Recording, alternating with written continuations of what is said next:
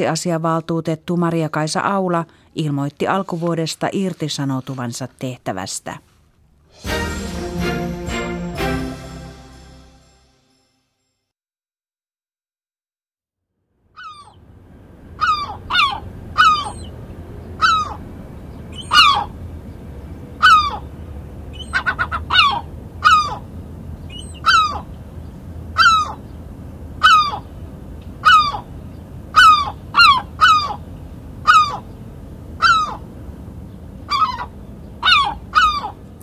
Hyvää iltaa Radio Suomen kuuntelijat ja tervetuloa mukaan maaliskuiseen luontoilta-lähetykseen.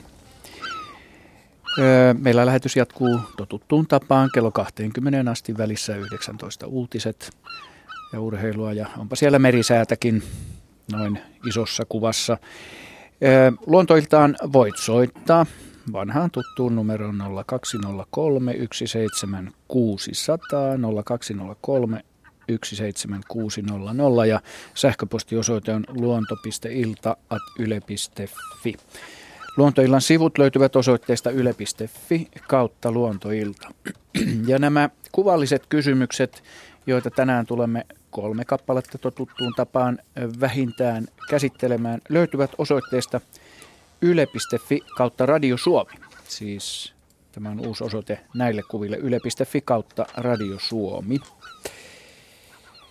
Ja ennen kuin otamme ensimmäisen soittajan, niin mainittakoon, että tuo keväinen ääni tuossa taustalla on harmaa lokki, joka siinä kaklattaa mukavasti ja tuo mulle ainakin vahvasti kevään, vahvan tunteen.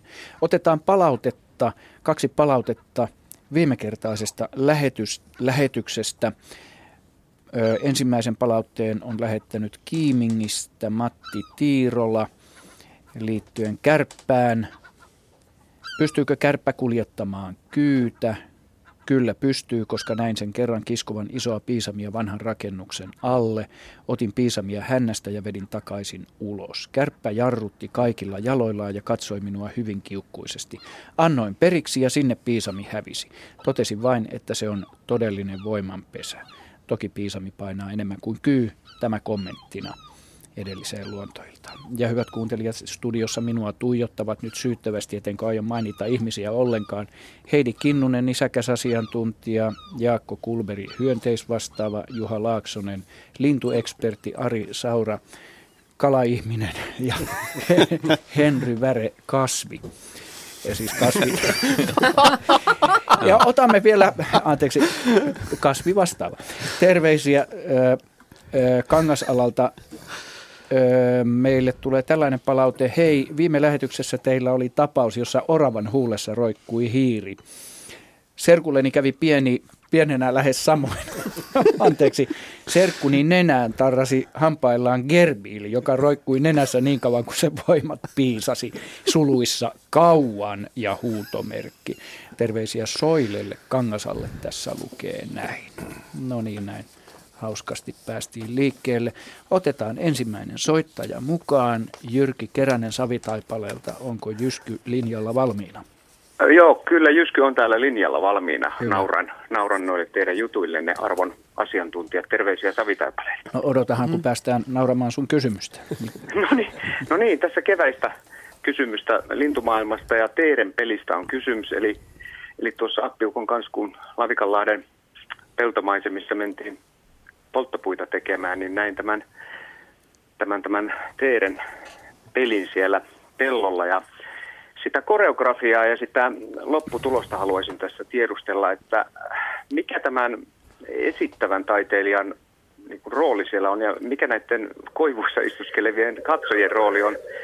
Vähän niin kuin kesäteatterissa, että siellä on niin kuin porukkaa oksilla kattelemassa ja yksi vuorollaanko siellä on vai onko ne aina uroksia, jotka siellä pellossa on, ja naaraita, ne jotka on puissa, ja sitten, että kuinka sitten käy, kun joku valinta tehdään, että lähteekö kaikki porukalla vai lähteekö siitä pari kerrallaan jonnekin, että tämmöinen, tämmöinen asia kiinnostaisi tietää. Niin se soitimen, soitimen kulku siis. Soitimen niin. kulku ja lopputulos. Mm-hmm. lopputulos on se aina kiitos. Jaha, eipäs mennä nyt asioiden edelle. Joo, no niin. No niin. No joo, Juha, Juha Laaksonen kertoo. Ke- kevät koittaa, valojakso, valo lisääntyy, lämpötila hormonitoiminta alkaa yllätä ja koiraat aloittaa pelin. Eli, eli ensiksi siihen soitimelle kerääntyy erikäisiä koiraita ja teeren osalta tämmöiset vanhemmat linnut on usein, usein vahvempia ja voimakkaampia ja no ehkä komeempiakin ja ne valtaa sen soidin alueen keskustan tai tämmöisen hotspotin parhaan paikan, missä sitten taistellaan ja sinne soidin alueen reunamille voi kerääntyä aluksi nuoria ja naaraatkin vähän katselemaan, että mitä siellä mahdollisesti tapahtuu. Mutta isot pojat tappelee keskellä ja harjoittelijat reunamilla ja sitten kun se soidin tapahtuma kiihtyy, niin sinne, sinne tulee lisää lintuja, mutta ydinkeskustassa on vahvimmat ja naaraat kun saapuu sinne sitten katsastamaan, että, että missä se vahvin äijä ja vahvimmat kukot on, niin siinä pojat panee sitten kaiken lopuksi peliin ja koska vahvimmat koiraat sitten on vahvimmassa asemassa ja hännystelijät Joo. on sitten vähän heikommassa siellä reunalla ja sen nuoren kukon, kukon tuota ensimmäiset vuodet voi olla vähän heikkoja, mutta seuraavana, seuraavana vuosina se sitten ottaa lopuksi paikan siellä keskustassa ja pääsee Aha. jatkamaan sukua. Että tämä nyt on pääpiirteittäin näin, mutta totta kai on nuoria hyvävoimaisia kukkoja ja, ja riippuen tietysti vähän sen soitimen koosta, että kuinka monta lintua sinne kerääntyy. Mutta, niin just. mutta pääpiirre on se, että naaraat valitsee voimakkaimman kukon ja siihen pitää olla hyvä höyhenpuku, kuuluva ääni, hyvä tanssahtelu ja panna kaveriin vähän ahtaalle siinä. Että siinä nyt pääpiirteittäin on tämä homma. Joo, missä He... vaiheessa se naaras sitten jalkautuu? Eli oliko, käsinkö oikein, että ne on siellä puissa, kun se tuntui siltä, että ne tosiaan siellä on katsojaporukka siellä No kyllä, nimenomaan aluksi, ihan aluksi. Siellä voi olla, että ne naaraat ei tuu vielä sinne, vaan koiraat jo aloittelee sitä hommaa. Mutta sitten siinä vaiheessa, kun se soidin on kiihkeämässä käynnissä ja ne naaraat tulee tekemään valintaa, niin silloin ne tulee sinne suolle tai pellolle nimenomaan katsomaan, että missä, missä okay. se paras koiras on. Mutta okay. näin se etenee. Selvä. Kiitoksia. Se on mielenkiintoinen prosessi kyllä. Sitä pystyisi katsomaan aika pitkäänkin, jos maltti riittäisi, mutta niin, koi maltti riitä. Ei maltti riitä, no, niin. Tuota, ei muuta on munia harjoittelemaan malttia. Niin. Kiitoksia, kiitoksia todella paljon tästä vastauksesta. Pitää, pitää tutkailla tilannetta, kun sattuu seuraavan kerran kohdalla, niin vähän kauemmin. Ja... Kiitos soitosta. Kiitos, ja mä lähdenkin tästä nyt nukkumaan. Hyvä Kiitos, hei. hei. lähetys loppuu hei. ensin. Okei, okay, näin päästiin liikkeelle. Ja ei muuta kuin rohkeasti seuraava soittaja Kuopiosta meille soittaa Veikko Herranen. Hyvää iltaa. Ilta. Mitäpäs Veikko haluaa meiltä kysyä? No tämmöinen, tämmöinen kun tuota, tuossa on ensimmäinen päivä kuluvaa kuuta, niin poikani ja tuota velimiehen kanssa pilkillä tuossa mökki tuossa kotipaikka ja entistä Jäppilää nykyistä Pieksämäkkeä, niin siinä oli tämmöinen upea luonto, luontohavainto. Mm-hmm. Ahma tulla viuhtui sieltä jäätä pitkin, meni noin 70 metrin päästä ohi keskellä päivää. Oho. Tähän liittyen niin ei, ei häkellyttiin niin, ettei keretty ottaa kuvaa, mutta kuin jäljistä sitten, no, jäljistä ja komeat kuvat. Mutta lähinnä, lähinnä tämä, että tiedetäänkö, että minkä verran niitä tässä Etelä-Savon, niin Pohjois-Savon seudulla eleilee ja tuota, se yö elää sehän keskellä päivää ja siitä, siitä kaikessa rauhassa suoritti tämmöisen ohijuoksun, että onko se yleistä, että se liikkuu päivällä myöskin tuolla Miten se on Heidi Kinnunen? Jaa, tota, no harva on päässyt ahmaa kyllä näkemään. Että tota, ähm, Hieno havainto joka tapauksessa, siis kyllä, aika harvi, harvinaislaatuinen. Niin, niin. Ähm, en osaa oikein sanoa, että mitä Raati sanoo. Milloin ahma voisi nähdä? Niin, ei kyllä koskaan nähty. Silloin kun, se, silloin sattuu juoksemaan ohi, niin silloin se näkyy. niin. Varsinkin silloin, silloin kun on hyvä säkä. ne, mitä mä oon nähnyt ahmoja, mitkä on ollut siis haaskoilla piilokojuista, niin ahman yllätyksellisyys on se, että ahman voi nähdä aivan mihin vuorokauden aikaan tahansa. Se voi tulla yöllä, päivällä, aamulla, illalla ja ihan odottamattomana hetkenä, että siinä ei ole minkäänlaista semmoista aikarajaa. Että ahma kulkee omia polkuja. Se riippuu varmaan, että, että, että minkälaista ahmasta sitten on kyse, että onko se tosiaan liikekannalla vai onko sillä joku haaska, eli se on löytänyt sieltä kuolleen – vaikka kuolleen hirven tai peuran, mitä se käy syömässä. Että siitä se aika paljon varmaan riippuu, että kuinka paljon se joutuu liikkumaan, koska sitten se voi, voi lepäillä. Mutta ahmahan on niin kova, kova kulkija vuorokauden aikana, että 50 kilsaa on ihan pieni siirtymä. Niin, ahma liikkuu pitkiä matkoja, ihan totta. Mutta tämä oli Kuopiossa. No, ja, tämä havainto on tuossa, se on Pieksämäkki, se on entistä, entistä Jäppilä. Se on ihan rajalla Suonejo ja, ja tuota Pieksämän rajalla, se on järvi, Paasvesi niminen järvi, niin se tuli järven, järven selkeä pitkä se sieltä, Niin, sieltä, niin. sieltä tuota, meni noin, noin 70 metriä lähimmillään matkaa. Niin. No mä en ole mitään lähimpiä kuvia katsonut siitä, että, että mi- mikä on ahman niin kuin Kyllä levinneisyysalue pelkästään, mutta itä- ja pohjoiseenhan se painottuu. Kyllä se tuon itäisen levinnäisyysalueen ihan, ihan tuossa ydinalueen reunamailla, että, että, että siellä on oikeastaan, jos siitä lähdetään itään, niin on ahmakanta ihan tiheimmillään Suomessa. Että kyllä se sikäli on niin kuin ihan, Mutta sitten ihan ahma, ymmärrettävä, että sillä alueella on tehty havainto. Kyllä, niin, mut ihan harvakseltaan on havaittu aivan, aivan rannikoltakin. kyllä. kyllä.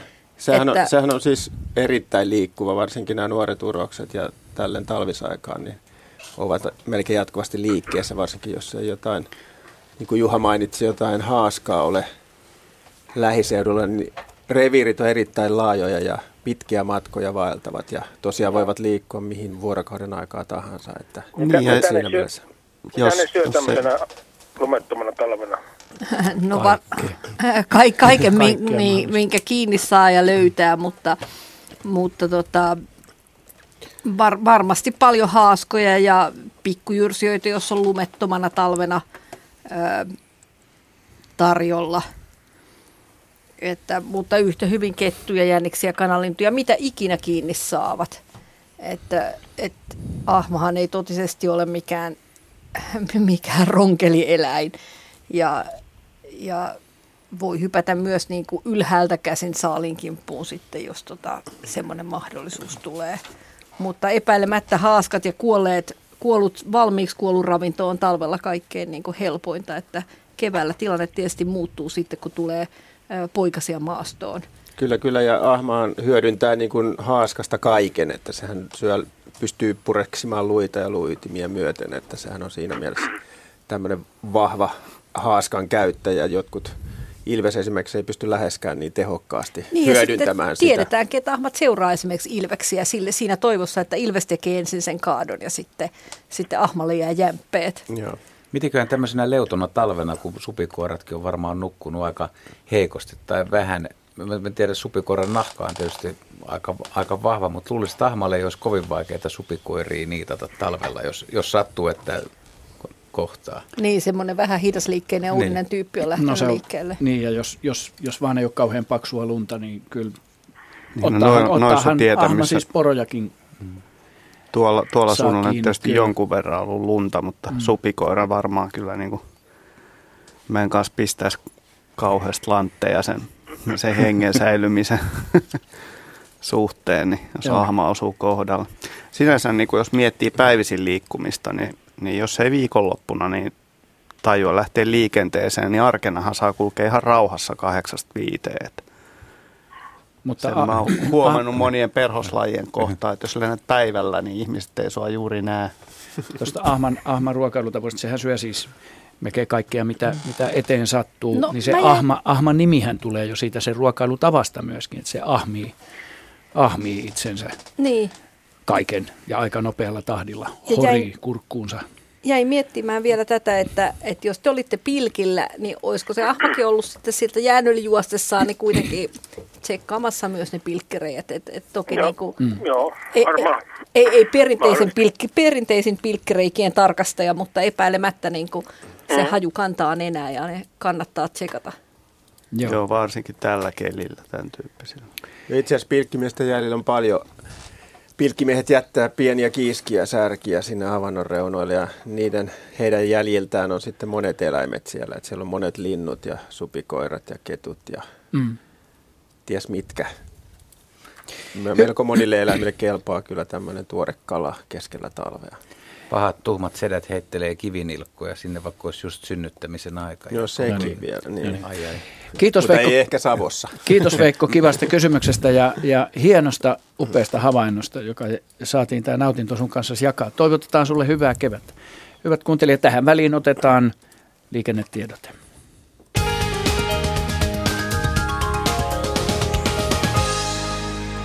Ja liikennetiedote menee tielle neljä Liminkaan, jossa tilanne jatkuu. Siellä on palava ajoneuvo tiellä. Siis tie neljä välillä Jyväskylä-Oulu, noin 20 kilometriä ennen Oulua.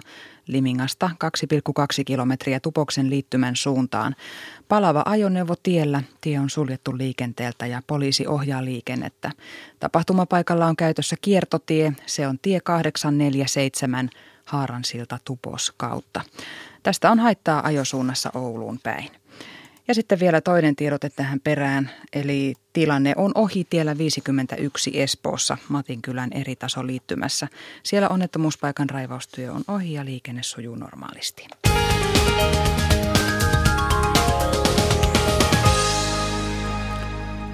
No niin, ja tämän liikennetiedotteen jälkeen meillä jatkuu luontoilta. Ja numerohan tänne on 02 03 600. Ja otamme seuraavan soittajan mukaan lähetykseen. Jukka Saarinen soittaa Turusta. Terve Jukka. Joo, Jukka Saarinen täällä vaan. Iltaa kaikille. Iltaa. Joo, mulla on tommonen asia tuossa mietitettynä, että mulla on tommonen oma kotitalo tontti ja siinä on tommonen luonnonlammikko, olkoon joku 2-13 metriä ehkä pitkä ja 5-6 metriä halka sieltä ja olisikohan pari-kolme metriä syvää sitä keskeltä ja siinä on tuossa aina laittelähdön jälkeen, kun se vesi rupeaa lämpenemään, niin siihen tulee vesiliskoja aika paljon. Varmaan semmoinen niin neljä viiski on samaan aikaan niin näköisellä siinä. Ja, ja tuota, mä oon vähän miettinyt, että mihin ne vesiliskot siitä sitten, se on vaan niin alkukesästä ja alkukeväästä, kun niitä on siinä. Musta niin elokuussa niitä ei näy siinä enää, niin mihin ne, mihin ne niin vaeltaa ja lähtee siitä, vai menee sinne pohjaan, vai lähtee sitten maata, kun sammakot hyppii lammesta pois, mutta mihin nämä vesiliskot niin häipäisee, häipäisee siitä. Ja muutenkin toi vesiliskon elämän kaari, niin se on vähän semmoinen mysteeri, mysteeri mulle itselleni. Mm, Ari Saura kertoo. Vesiliskohan on itse asiassa maaeläin, vaikka sen nimi on vesilisko. Että se on ainoastaan vain lisääntymisaikana on siellä lammikossa. Eli silloin kun on tämä soidin ja kutuaika, niin silloin ne hakeutuu näihin lammikoihin sen vuoksi, että niiden nämä toukkavaiheet tai nuoruusvaiheet, joita toukiksi sanotaan, vaikka nyt varsinaisesti toukkia ole, mutta kuitenkin nämä nuoruusvaiheet, niin ne elää vedessä. Ja niillähän on tämmöiset, näillä nuoruusvaiheilla tämmöiset ulkoiset kidukset, tämmöiset, tämmöiset monihaaraiset happea vedestä ottavat elimet näkyy selvästi niin kuin ikään kuin korvien kohdalla.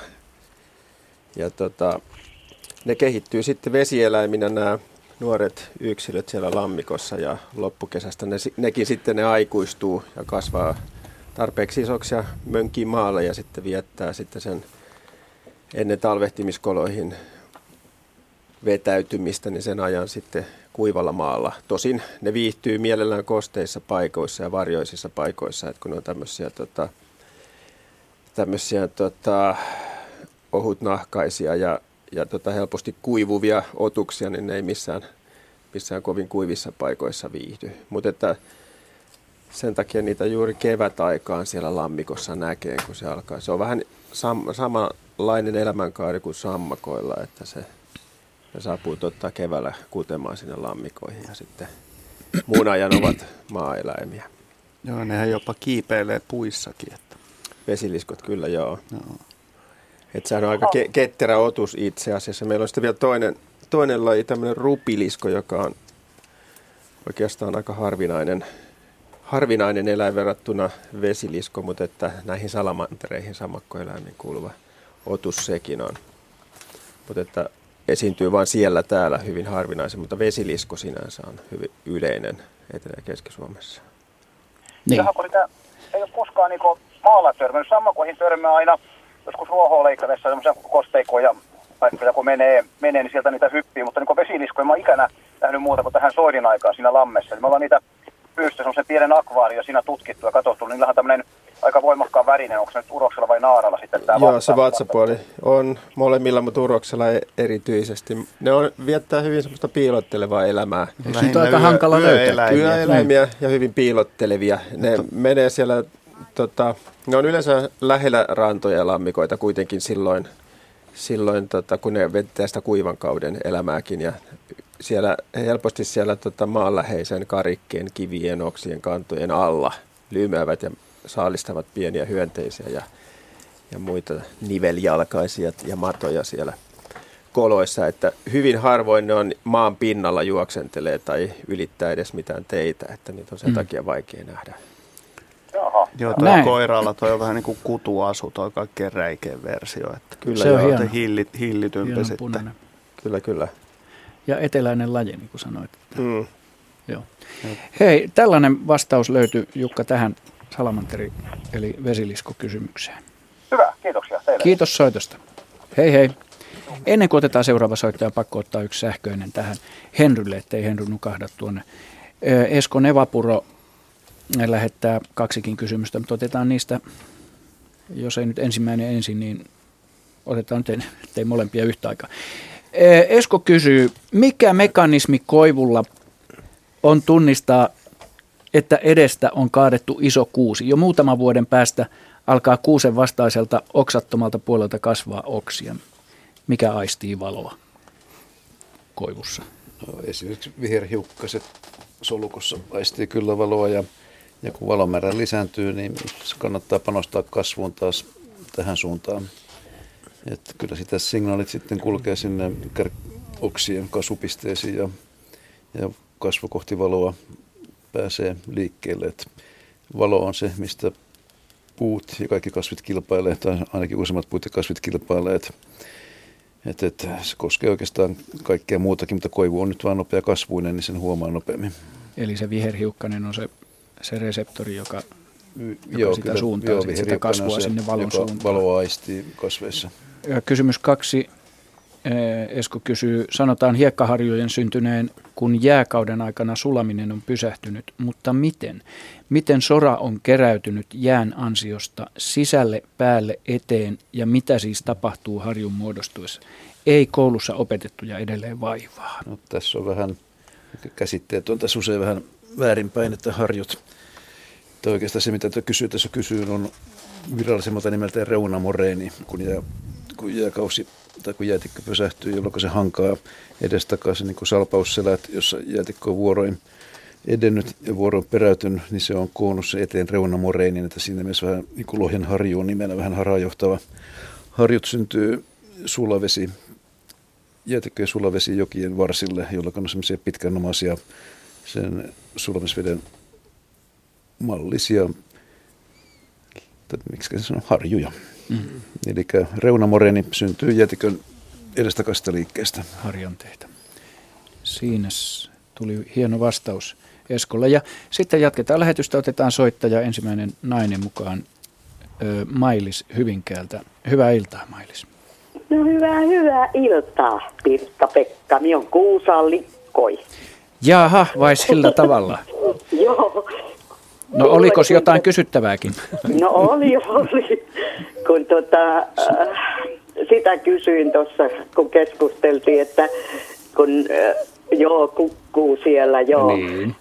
Että tota, kun mieheni siellä Lapissa Sodankylässä menehtyi, niin sen jälkeen tuli käki mm. meidän terassille. Onko se kuin yleistä?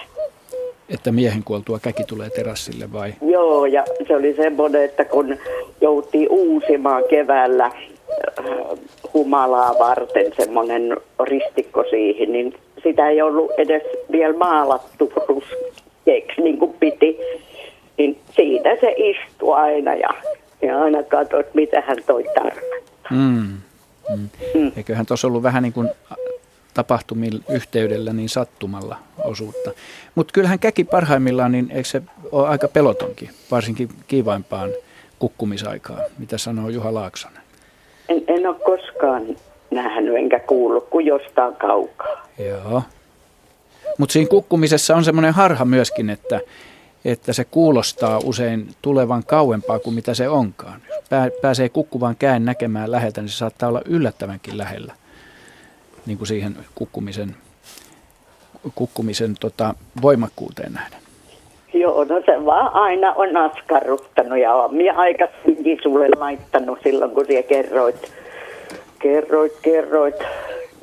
Minusta tuli minä, kun kerroit Toimelan pojista, kun meillä oli entisten nuorten tapaaminen, niin siellä tapasin, mutta Teuvohan on Toimelan Teuvo kuollut ja Markun tapasin nyt siellä ja terveisiä käski lähettää ja tämmöisiä juttuja. Kiitos, kiitos. Ja kiitos sitten siitä, kun juhannuksena olin taas siellä Sodankylässä yksin, kun kerroit tästä isän jutusta. Kyllä se kosketti läheltä. Joo. Että minä olen laittanut ihan kortinkin sinne, mutta se ei ole varmaan tullut perille. Joo. Hyvä. Kiitos kysymyksestä. Nyt Juha saa vastata tähän käkiasiaan. Mulla tuli mieleen yksi nuoruuden muisto vaan, mikä on itsellekin semmoinen aika, aika selvittämätön, mutta siinä nyt käki ei ole tullut ihan pihapiiriin, mutta se on vuodenkin, muistan oikein kaivelle, voisi olla 8, 81 tai 83 Kumlingesta Ahvenanmaalta, kesäkuun alku, niin keväällä niin me oltiin yhden, yhden semmoisen sisä, pienessä saaressa, missä oli tämmöinen kuroutunut lahti, lahti, mikä oli kuroutunut kiinni. Muista, onko se kluuvi? Gloo. Kluuvi. Kluuvi, Mm.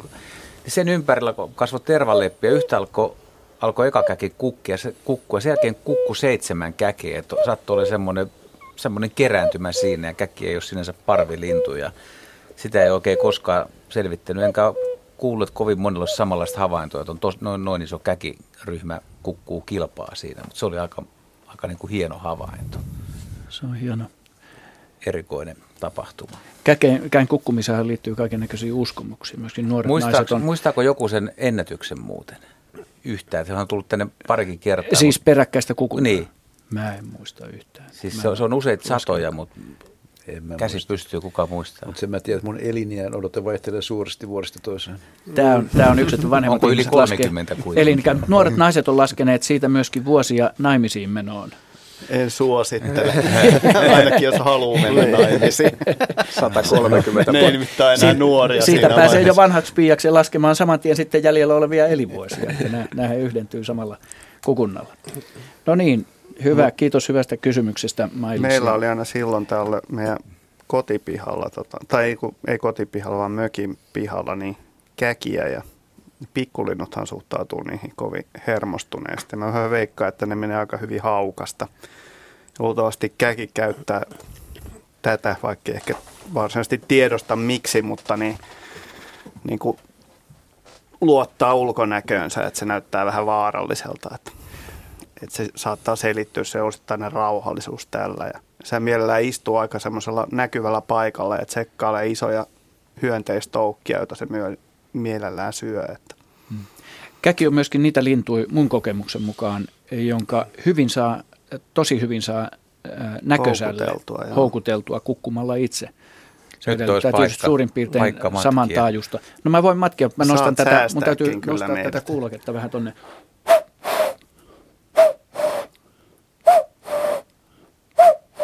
Tämä tuli vähän kylmiltään, mutta Et saa aika yhtään Olen saanut. Voi, voi, hyvin voi tulla, kyllä, kyllä. Entäs ihan semmoinen, lisää kaikupohjaa. entäs ihan No, mutta se ei semmoinen lähtenyt tästä normaali käkeily? Joo, ja kyllä sen saa puhtaamminkin silloin, kun on pessy kädet. Käet. kädet. Käjet. Pestyillä käillä saa paremman kukunnan. Jaha. No niin, otetaan seuraava soittaja mukaan. Päivi Espoosta. Hyvää iltaa. Hyvää iltaa. Mun kysymys koskee tätä siilien nyt tätä kevätruokintaa, kun ainakin täällä etelässä niin, niin on jo todella paljon pitkään ollut plusasteita ja, ja olen miettinytkin sitä, että näkeekö tässä kohta jo ensimmäisen siilin kömpimässä ulos talvipesästä. Niin äm, sunnuntain, luen joka päivä Ylen nettiuutisia ja siellä oli sunnuntaina tällainen tällainen uutinen, että ihminen älä vielä ruoki siiliä. Ja, ja täällä oli tämmöinen kokkolalainen Minna Rintala, joka on niin kuin, kertoisi just siitä, että, että ei kannattaisi vielä ruokkia siiliä, jos niin kuin, niitä näkee nyt tässä maaliskuussa. Mutta mä halusin niin kuin, öö, siinä ei ihan mun mielestä tässä artikkelissa tai tässä jutussa tullut ilmi se, että mitä haittaa siitä sitten on. että tietysti haluan mielelläni auttaa kaikkia luonnonvaraisia eläimiä ja muitakin eläimiä, mutta jos tavallaan oma tietämättömyys aiheuttaa sitten niin kuin haittaa eläimille, niin se on, se on niin kuin paha asia. Eli sen takia halusinkin niin kuin tietää, että, että mitä haittaa siitä sitten on, että jos nyt si- siilit on sitten jo heräilleet ja lähtee liikkumaan, niin, niin tota, ja niitä sitten ruokkii, olen aina ruokkinut joka vuosi näin kuin kissaruoalla, mikä, mitä on niin kuin ohjeetkin ollut. Mutta just tämä, että mitä haittaa siitä sitten on, että onko nyt sitten niin todella, että nämä siilit menis että me käy vähän sekaamassa, että minkälainen, mikä meininki ja sitten toteaa, että no ei ihan vielä ole niin kuin kevät ja muuta ja ne menee takaisin. Että haittaako tämä, jos niitä alkaa ruokkia, niin haittaako se niiden elämää ja millä lailla? Kuulijoille ja päiville kerrottakoon myöskin, että tämä taustalla kuuluva tuhina ei tule raatilaisista eikä minusta, vaan siilistä itsestään. Mitähän Heidi Kinnunen vastaa tähän? Mm, no mä en lukenut tuota juttua, mutta jäin kyllä miettiä, miettiä tota, että mi, miksi on toden totta sanottu, että, että se haittaisi siiliä, jos sitä ruokitaan. Että oliko siinä ajettu sitä takaa, että siili menisi takaisin sitten horrostamaan, jos tulee kylmä. Ja, ja toki siilit tekee niin, että ne lähtee ne saattaa lähteä liikkeelle ja ne saattaa mennä takaisin horrostamaan tuonne totta, jos siellä ei mitään ruokaa ole. Ja oliko ajateltu sitten niin, että jos ruokaa tarjoaa, niin siili ei mene takaisin horrostamaan. No tietenkin, jos kävisi niin, että, että siili lähtisi liikkeelle ja tämmöiselle kosiolle, kun tässä tämä tuhina takana kuuluu, niin, niin ei se siili varmaan sitten helposti mene takaisin nukkumaan tai horrostamaan, ei nukkumaan siis, vaan horrostamaan, kun sitä ravintoa tuntuu siellä olevan ja jos sitten tietenkin tulisi vielä joku mieletön takatalvi ja kauheasti lunta. Hmm. Mä, mä en antaisi näin jyrkkää ohjetta. Mun mielestä siiliä voi ruokkia, jos haluaa. Ihan vaan siitä syystä, että, että ne on niin laihoja silloin, kun ne sieltä herää, että osa niistä jää heräämättä. Ja se laiha eläin, kun, kun, se, kun se lähtee liikkeelle, niin ruokaa se tarvitsee hengenpitimikseen. Ja mä en usko, että sillä kyllä on semmoista estettä, että se ei voisi mennä takaisin horrokseenkin, jos tulee tosi kylmä. Joo se, se varmaan se ajatus siinä on. Että, niin, että sitä on pelätty. Että, tota, että mutta... se nopeammin vetäytyisi takaisin, jos kylmä tulee, niin, niin horrostamaan, jos ei sitä rupea ruokkimaan, koska siitähän se saa sitten virtaa. Mutta herätessään ne on tosi nälkäisiä. Ne on tosi nälkäisiä ja, ja monella on se paino tippunut alle puolen kilon Joo. ja silloin ne alkaa kyllä olla niin kuin niillä rajoilla, että, että tota, hengenlähtö on lähellä. Et kyllä mä luulen, että enemmän siilejä pelastaa ruokkimalla mm. niitä keväällä kuin jättämällä sen ruokinnan. Olisin Mutta, taipuvainen samaan käsitykseen. Koska näinhän tehdään itse asiassa talvellakin, että jos, jos talvelta, talvella hangelta nappaa siilin, joka on jostain syystä joutunut pesänsä jättämään, niin kyllä, kyllä sille ensiavuksi annetaan, annetaan ruokaa ja sitten koitetaan saatella se ää, viileään paikkaan jatkamaan rauhallisesti horrosta häiritsemättä sitä. Joo. Tämmöinen neuvo tuli tässä näin tähän siilikysymykseen, Päivi? Hyvä, joo, tämä oli hyvä tietää, koska vähän tähän suuntaan olin itsekin ajatellut, mutta koska en ole biologi, niin ajattelin just, että no jos mä oon sitä ajatellut ihan väärin. Eli, eli jos mä sitten joka tapauksessa, jos siilejä näkyy, niitä ei nyt joka vuosi näy, mutta jos näkyy niin, niin, ja aloitan ruokinnan, niin totta kai jatkan sitä, enkä niin kuin sitten, sitten lopeta tai niin, että no tänään ei ketään käynytkään, no ei niitä enää tulekaan, Joo. vaan, vaan niin kuin, että totta kai annan sitten ruokaa, että, että vaikka ja tulee sitten tai ei, että ja tuli takatalvi tai ei. Maaliskuuhan on hyvin oikukas kuukausi, että voi tulla eteläänkin, on luvattukin pakkasia ja, ja, ja räntä ja muuta. Maalis... Hyvä, kiitos. Ma... Kiitos, kiitos itsellesi, hyvää kevään jatkoa. Maaliskuu on oikukas, mutta siilit ovat siihen vuosituhansien aikana sopeutuneet. Aivan oikein. Kyllä mä sanoisin, että tässä voi olla aika mielenkiintoista aikaa nyt seuraavalla viikolla ja sitä seuraavalla tulossa. Että jos tulee, tulee kunnon talviaika. Että kevät, nyt haluaa aika pitkään lämmintä, niin Henry on sanonut kasvihommissa ja lintuja on tullut aika paljon. Töyhtöhypät lähtee takulla takaisin, jos tulee tuota ensi viikolla kunnon talvi. Ja tästä me Jaskan kanssa tuossa matkallakin puhuttiin, että hyönteistä on lähtenyt liikkeelle ja, ja kyllä mä ainakin kattelin jo silmä kovana, että koska lähtee ekat lepakot. Joo. Hyvät kuuntelijat, tähän väliin täytyy ottaa nyt ensitiedote.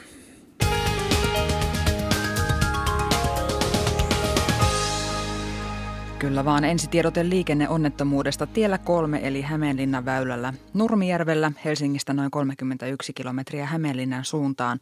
Tarkempi paikka on Nurmijärven liittymä. Tämä siis ensitiedote liikenneonnettomuudesta. Tiellä kolme Nurmijärvellä 31 kilometriä Helsingistä Hämeenlinnaan Nurmijärven liittymässä.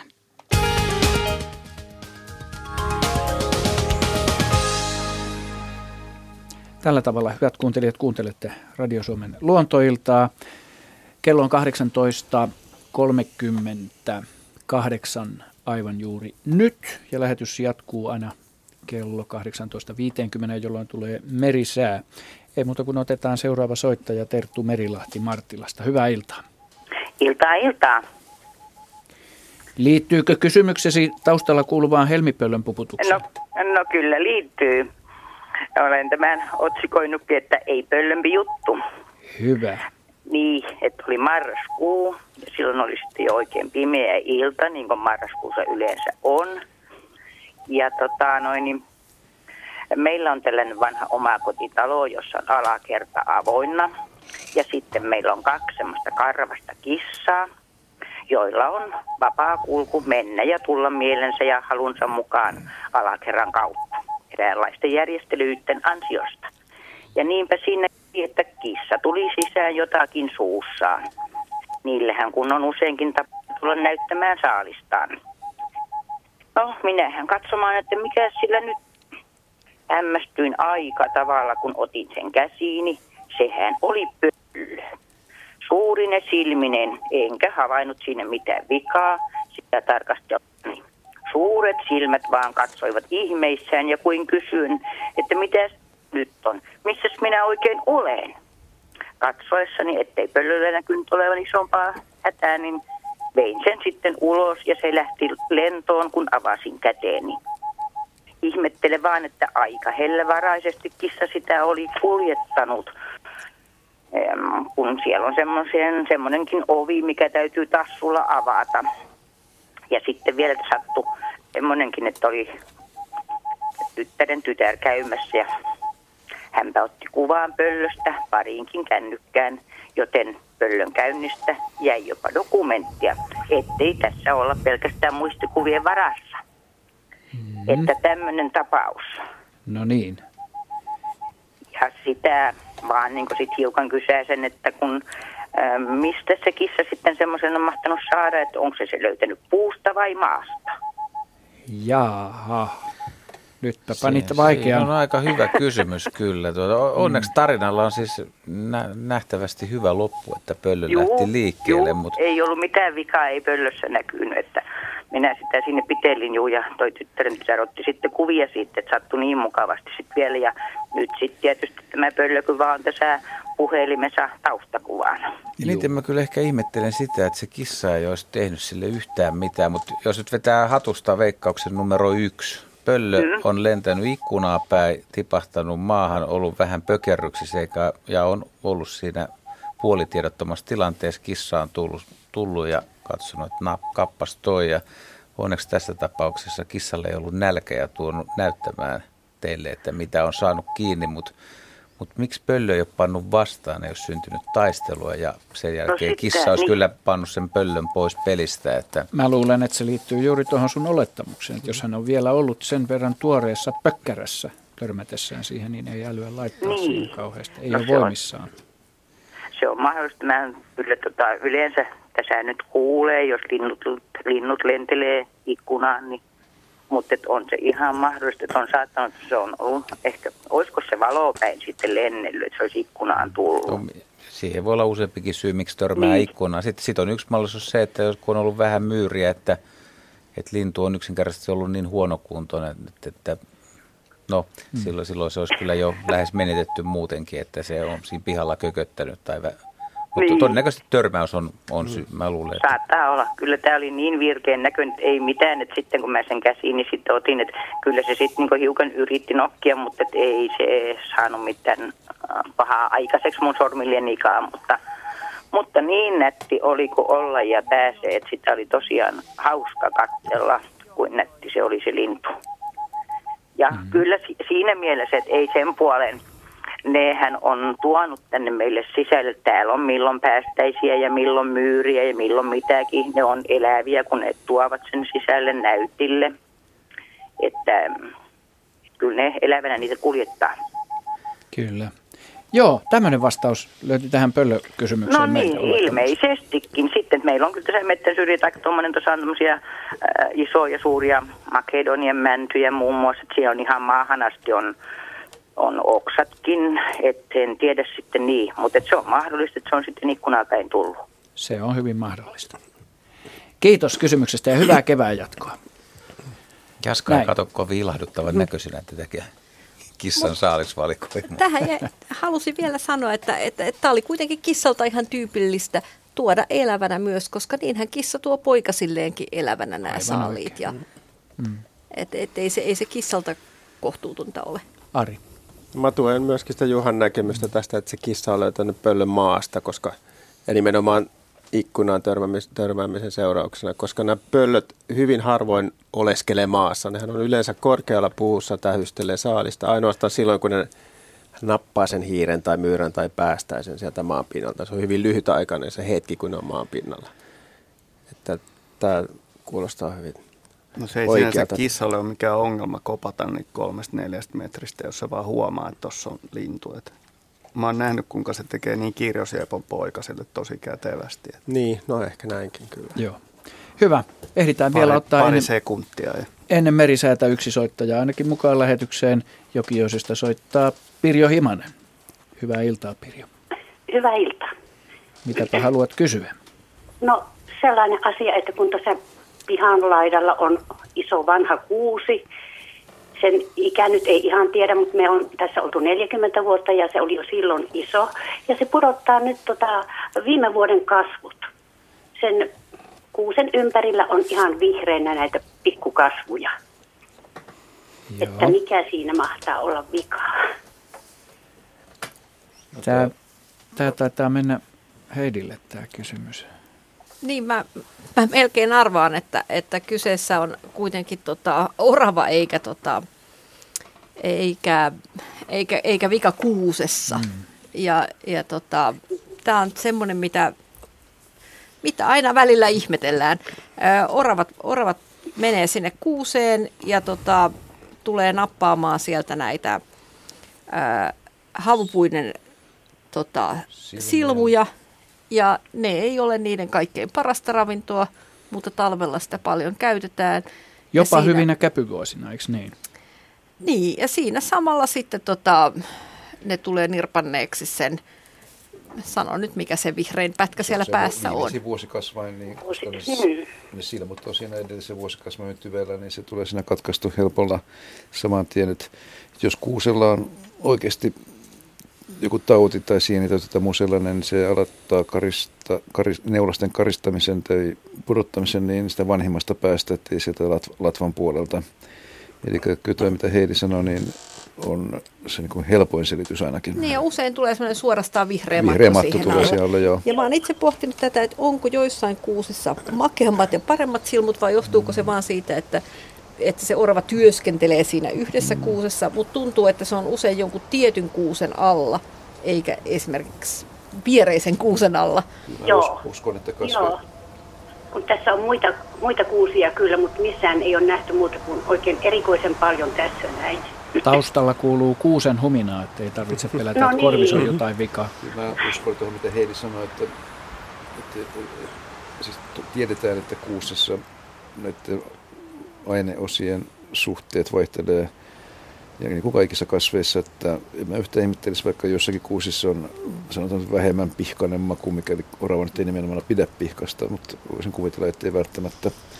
Et, et, et se voi varmaan ohjata kyllä sitä käyttäytymistä. Sitten se kuusi voi olla myöskin niin otollisempi paikka syödä. Jotkut kuuset on semmoisia, minne voi lymytä siellä kuusen sisällä, ei ole samalla näkyvissä kuin jossakin toisessa kuusessa. Ja tänne syitä voi olla useampia, mutta, mutta oravaan uskomme. Niin, mä tiedän, itse mä ajattelin, että koska pihlaamarjat eri pihlaissakin on niin eri makuisia, Joo, niin mikä aivan. ettei kuusen silmut.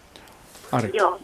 Tätä kuusihan nyt tuskin tästä kärsii, koska Ei, kuusihan se, kestää tämmöistä leikkaamista hyvin, että se vaan sitten haaroo ja tuuhettuu niiltä Joo. osin, mistä ne että mitä versot on katkaistu. Mitä enem, enemmän syöty kuusi, niin lopputuloksena on sitä tuuheampi kuusi ja sen mm. parempikin paikka vielä sitten oravan näkökulmasta.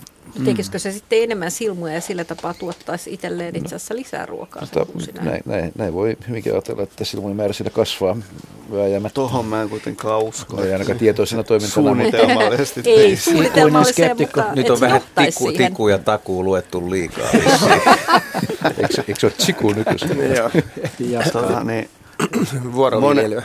Monilla lajeillahan on ihan selvästi tietynlaisia preferenssejä tiettyihin puuyksilöihin, hirvet ja metsäkaurit, niin ihan samalla tavalla niin panee tietyt yksilöt kärsimään herkullisuudestaan. Ja, ja tota, joidenkin puulajien kohdalla on, eikö se ole ihan sillä, että jos on tietyllä tavalla rasittuneessa tilassa, niin tuolta myrkkypuolelta rupeaa sitten, Joo, kyllä. tulee heikennystä ja on pakko Joo. yrittää panostaa kasvuun ja selviytymiseen. Ja silloin erilaiset tällaiset tuholaisia vastaan kehitetyt myrkyt ja haitta-aineet, niin niiden tuotanto jää vähälle, varsinkin kasvukauden alussa.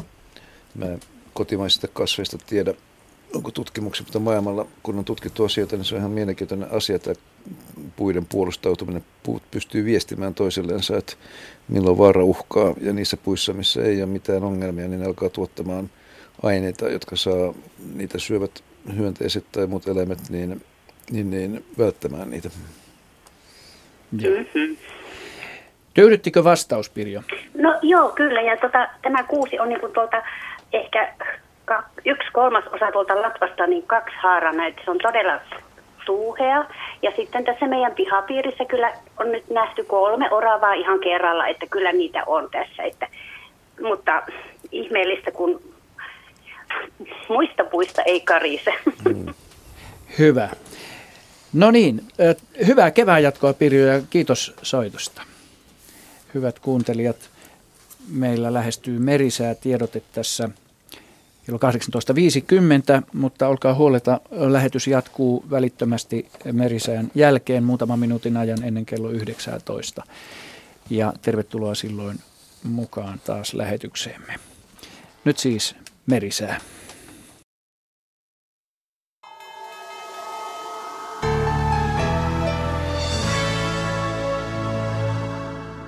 Säätiedotus merenkulkijoille kello 18.50 alkaa kovan tuulen varoituksella.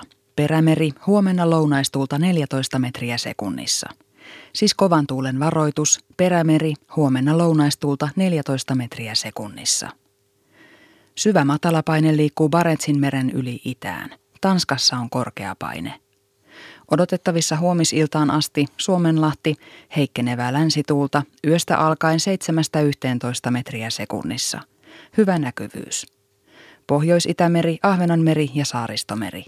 Lännen ja luoteen välistä tuulta 4-8 metriä sekunnissa. Päivällä tuuli kääntyy lounaaseen, hyvä näkyvyys. Selkämeri ja merenkurkku, länsituulta 7-11 metriä sekunnissa. Päivällä tuuli kääntyy lounaaseen, enimmäkseen hyvä näkyvyys.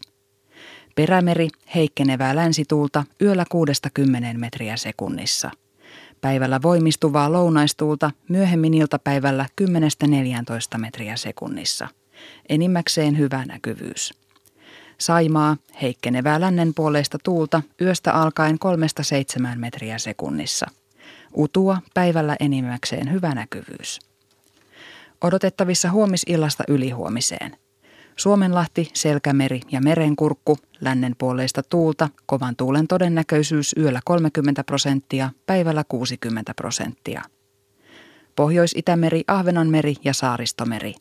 Pohjoisen ja lännen välistä tuulta yöllä alle 14 metriä sekunnissa, päivällä kovan tuulen todennäköisyys on 30 prosenttia. Perämeri, lännen puoleista tuulta, yöllä kovan tuulen todennäköisyys on 60 prosenttia, päivällä myrskyn todennäköisyys on 30 prosenttia. Säärannikkoasemilla tänään kello 17. Kaikilla havaintoasemilla lämpötilat olivat plussan puolella. Haapasaaressa lämpötila 2 astetta, länsituulta 11 metriä sekunnissa, selkeää, näkyvyyttä 26 kilometriä.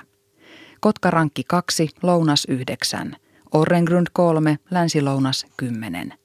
Emäsalo 4, länsilounas 12, Kalboidagrund 2, länsilounas 13. Estiluodon tuulitiedot lännen ja lounaan välistä tuulta 8 metriä sekunnissa. Harmaja 4, länsilounas 9, melkein selkeää 30. Mäkiluoto 3, länsilounas 13. Bogasär 4, länsi 8, selkeää 30. Jusserö 3, länsi 9, selkeää 26. Hanko Tulliniemi 3, länsi-lounas 9, Russerö 3, länsi 11. Venö 4, länsi 5, Uuttö lämpötila 4 astetta, lännen ja lounaan välistä tuulta 7 metriä sekunnissa, selkeää näkyvyyttä 28 kilometriä. Bookshare 5, lounas 8, Ristna 3, etelä 2, selkeää 22. Gotska Sandön 6, länsi-lounas 7, 45, Rajakari 7, länsi 4. Fagerholm 6, länsi 4, Kumlinge 11, lounas 1, selkeää yli 50. Nyham 4, etelä-lounas 7, selkeää 40, Märket 6, kaakko 2. Isokari 5, länsi 6, selkeää 40, Kylmäpihlaja 3, länsi-lounas 9, selkeää 27. Tahkoluodossa lämpötila 4 astetta, länsituulta 9 metriä sekunnissa, selkeää näkyvyyttä 40 kilometriä. Selgrund 4, länsi 12, Bredskäret 3, länsi 9. Strömingsbodan 4, länsi 10, Valassaaret 4, länsi-lounas 7. Kallan 4, länsi-lounas 12, Tankkar 3, länsi-lounas 12, pilvistä yli 50. Ulkokalla 3, länsi 11, Nahkiainen 3, länsi 14. Raahe 3, länsi-lounas 13, yli 50, Oulu Vihreäsaari 3, länsi-lounas 9, 45. Marjaniemi 3, länsi-lounas 10, pilvistä 27. Kemi ykkösen tiedot puuttuvat. Ja vielä ajos, lämpötila 3 astetta, länsituulta 11 metriä sekunnissa, pilvistä näkyvyyttä 14 kilometriä. Meriveden korkeus on mitattu kello 17, Kemi ja Oulu plus 19 senttimetriä. Raahe plus 21, Pietarsaari plus 12. Vaasa miinus 5, Kaskinen miinus 10. Mäntyluoto miinus 12, Rauma miinus 13. Turku miinus 14, Föglö miinus 12. Hanko miinus 14, Helsinki miinus 8 ja Hamina plus 5 senttimetriä.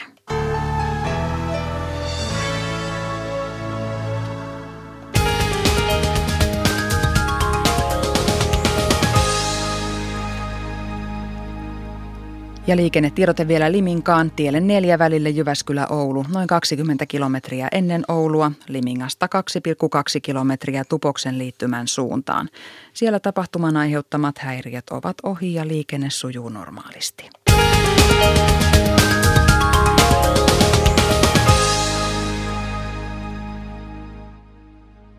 No niin, ja otetaan tähän nyt tuota kommentti, joka on tullut vastikään lähetyksen aikana. Kommentin lähettäjä on Pentti Tynkkynen Ruokolahdelta. Soittaja oli saanut käenpiiasta pesällä, anteeksi, käenpiiasta pesällä sähköiskun. Kissakaan ei kuulemma koske käenpiikaan. Okei, mutta me otamme tähän nyt raatilaisten kommentteja sitten, kun he suostuvat tulemaan paikalle. Sikäli. Mm, nyt voisimme käsitellä tuosta myöskin ensimmäisen kuvallisen kysymyksen tähän väliin. Ehditään muutamassa minuutissa. Ja Jaana Sundström on lähettänyt kuvan kuopasta lumessa. Ja hän kysyy, osaatteko sanoa, mikä lintu tai muu eläin tekee moisen kolon ja miksi? Nimittäin olemme ihmetelleet jo muutamana talvena pihallamme ilmestyvää kuoppaa talvisin sauvon ruonassa. Se oli kaunis ja pyöreä ja noin 30 metriä talosta. Se ei ole kovin syvä, noin 30 senttiä ja halkaisia noin 40 senttiä. Maassa on lehtikareketta, siis paljon lehtipuita ympärillä. Se muistuttaa rypykuoppaa, paitsi että tämä on suurempi ja ei ole tehty hiekkaan. Linnun jälkiä siinä on ympärillä ja muiden eläinten jälkiä ei olla nähty. Fasaaneja on paljon alueella, mutta ei kuopan läheisyydessä. Ja kuuntelijoille kerrottakoon, että tämä kuva löytyy siis osoitteesta yle.fi kautta Radio Suomi. Mitäs tähän raatilaiset haluaa sanoa tähän? Onko Heidi onks, onks, tässä, tässä on puhuttu, että, että tuota, siinä on linnunjälkiä ollut, mutta... Mä voin aloittaa. Jos, jos tota... Ole Heidi hyvä. Aha. jos sä haluat sen nisäkkääksi, niin sä saat sanoa kyllä. No, mä meinasin sanoa, että, että, että mäyrät kaivaa, supikoirat kaivaa ja kumpiakin on huonosti tarjolla talvella. Ja, ja kanit kaivaa, mutta paikka on kovin väärä. Vaikka kanin, kanin reikä se voisi ehkä muuten ehkä ollakin. Et nisäkkäät on ehkä vähän niin kuin, ne ei nyt oikein istu tähän kuoppaan. Jos se on lintu, niin se on ilman muuta palokärki, vaikka siinä nyt ei näy jälkeäkään. Hämäys on se, että siinä ei ole tuota mainittu, että se olisi vanha muurahaispesä tai, tai itse asiassa ihan käytössä oleva muurahaispesä, mistä saisi muurahaisia tai muurahaisten toukkia. Jos siellä on alla kanto, niin siellä voisi olla hevosmuurahaisia tai jotain. Ja palo, palokärjen koloksi toi periaatteessa kyllä ihan hyvin sopisi, mutta luulisin, että olisi muutama siivenisku tuossa Mennät sä syvyydeltäkin, 30 senttiä syvä. No miksei, kyllä se voi tuommoisen kaivaa missä. ihan hyvin. Onko Jaska ja Ari samaa mieltä? Kyllä mä veikkaan myös palokärkeä tässä, että se on aika tehokas tuommoisessa. Mutta ei se muurahaispesäkään vanhana ole tässä mitenkään niin kuin mun mielestä ihan pois sulle. Ei, se on tuommoinen kumpu tuossa. Mutta, joo, mutta, mutta kirjoittaja ei ole maininnut sitä ja luulisin, että se olisi ilman muuta mainittu, että se olisi ollut murhais. Pesessä, että, mutta, Murhaispesiä on erilaisia, Aivan kun Jaska tietää Kuten hyvin. viinejä. Mm. no niin. Yll, yll, yllättävä veto sulta. Joo, no ei se nyt ihan puhtaasti, mutta kyllähän siinä tuommoisia niin neulasia on tässä nyt, kun katsoo täältä päätteeltä. Meillähän on tässä nyt tämmöiset mustavalkoiset printatut nämä kuvat, mutta täällä päätteellä on Mutta jotkut muurahaispesät on semmoisia, että hyvin pieni osa siitä on vaan maan päällä ja suurin osa itse asiassa maan alla. Aivan oikein. Ja palokärki no niin. on varmaan tien, tietää alueensa muurahaispesät ja Joo. lisäksi sillä on erinomainen kuulo niin, että se kuulee, Joo. kun ne muurahaiset liikkuu siellä. Aivan. Nyt me liikumme kohden kello 19 uutisia, hyvät kuuntelijat. Ja tervetuloa silloin myöskin raatilaiset mukaan lähetykseen.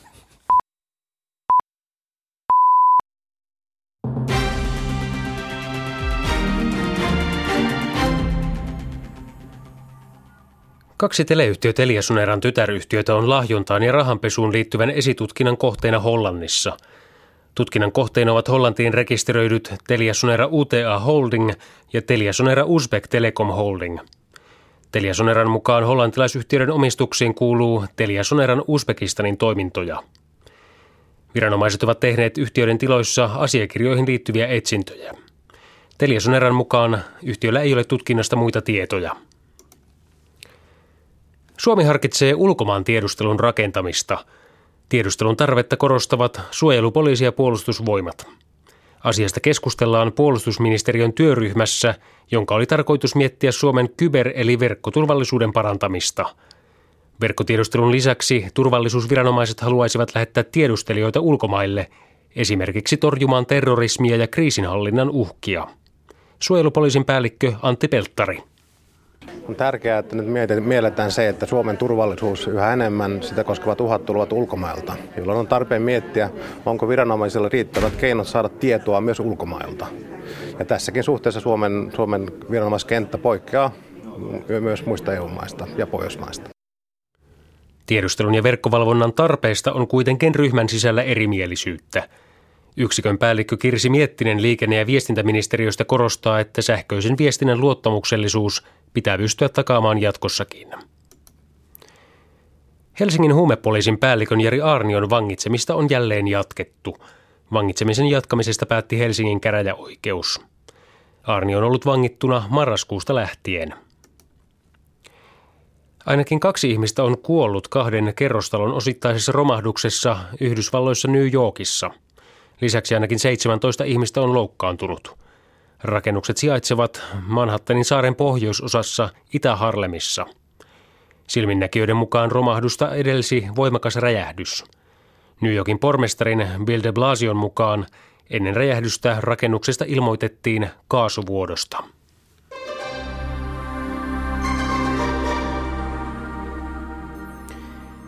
Pääosin poutaisen yön jälkeen Lappiin leviää lännestä alkaen lumia räntäsateita, muualla maan pohjoisosassa sataa il- huomenna iltapäivällä vettä tai räntää. Etelässä huomispäivä on aurinkoinen.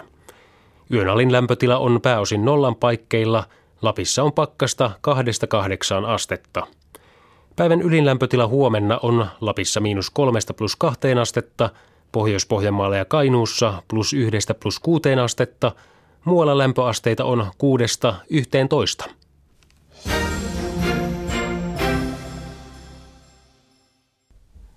Ja urheilulla jatketaan lähetyksen toimittaa Petri Viljanen. Maija Järvelä vastasi parhaasta suomalaissuorituksesta Sochin paralympialaisten laduilla. Järvelä sijoittui pystyhiihtäjien naisten yhden kilometrin sprinttimatkalla neljänneksi voiton vei Venäjän Anna Milenina. Toinen oli Ukrainan Julia Patenko ja kolmas Venäjän Alena Kaufman. Miesten vastaavalla matkalla jo aiemmin kisoissa hopeamitalin hiihtäneen Ilkka Tuomisto selvisi välierävaiheeseen. Lasse Kankkusen urakka päättyi jo karsinnoissa. Naisten kelkkahiihtäjien luokassa Sini Pyy oli karsintojen 22. Sijoitus ei riittänyt välierävaiheeseen. Riikka Smolader jututti Sini Pyytä karsintojen jälkeen. Sinipyy ensimmäinen paralympiastartti ikinä. Millaiset fiilikset startin jälkeen?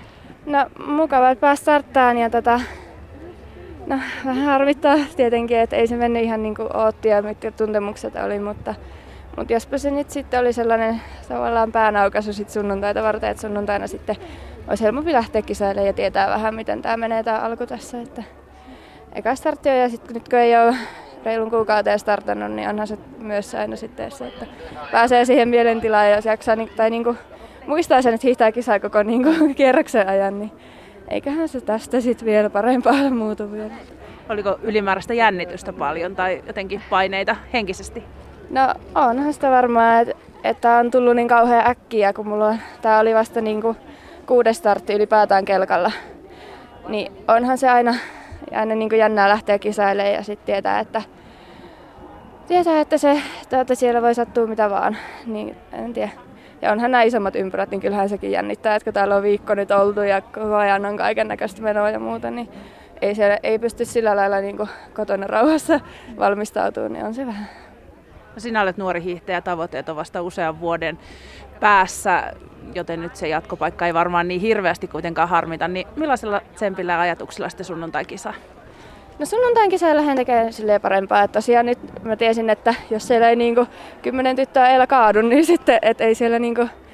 Tiesin oman tason tähän lähettäessä ja oman tason, tason suorituksen tein, että ainahan sitä isossa kisassa toivoo, että niinku parantaa sitä omaa tasoa ja pystyy niinku ylittämään. Että tänään se ei nyt vielä tapahtunut, mutta toivottavasti sitten sunnuntaina on niinku parempi. Sitä niinku innolla ottaen kyllä, tykkää radasta ja silleen niin kiva lähteä. Suomi otti hiihtosuunnistuksen EM-kisoissa naisten viesti kultaa joukkueella Mira Kaskinen, Sonja Mörsky ja Mervi Pesu. Venäjä oli toinen ja Norja kolmas. Miehissä Norja otti voiton. Ennen Venäjää Suomi oli kolmas joukkueella Janne Häkkinen, Staffan Tunis ja Ville Petteri Saarela. Ja seuraava urheiluradio vajaan tunnin kuluttua. Ja luontoilta jatkuu aina kello 20 asti. Tervetuloa hyvät Radio Suomen kuuntelijat mukaan lähetyksen toiselle tunnille. Puhelinnumero tänne, johon voitte soittaa Suomen luonnonvarasta luontoa koskevia havaintoja ja kysymyksiänne on 0203 17600 ja sähköpostiosoite on luonto.iltaat.yle.fi. Ja nämä kuvalliset kysymykset, joita tässä vielä tulemme käsittelemään, löytyvät osoitteesta yle.fi kautta Radio Suomi. Ja otamme soittajan mukaan Ivalosta pohjoisesta soittaa. Meille Eero Santamäki. Hyvää iltaa Eero. No hyvää iltaa. Miltäs talvi siellä nyt näyttää, Eero Santamäki? Sanon no, talvi, vaikka keväthän nyt on, mutta eikö siellä ole aika talvista kuitenkin no, vielä? No ei oikeastaan, kyllä lunta on ihan olematon määrä. Jaa. Kyllä täällä hiihtokelit on muualta mennyt, että Tietysti Saariselällä nyt on hiihtolatuja, mutta Joo. ei täällä muualla oikein hiihtokelejä, että niin vähän, vähän lunta. Okei. Okay. Mitä haluat kysyä? Mäyrästä. Minua on askarruttanut jo vuosikymmeniä semmoinen asia, kun joskus nuorena kotopuolen lähellä oli mäyrän pesä semmoisessa hiekkamaassa ja joskus toukokuussa menin käymään siellä, niin siinä pesän ulkopuolella oli semmoisia hiekkapalleroita. Ne oli sellaisia mana, kananmunan kokoisia ja vähän pienempiä. Niitä oli monen kokoisia. Niitä oli ehkä noin, olisiko parisen kymmentä ollut. Ja siinä oli tassujälkiä ympärillä.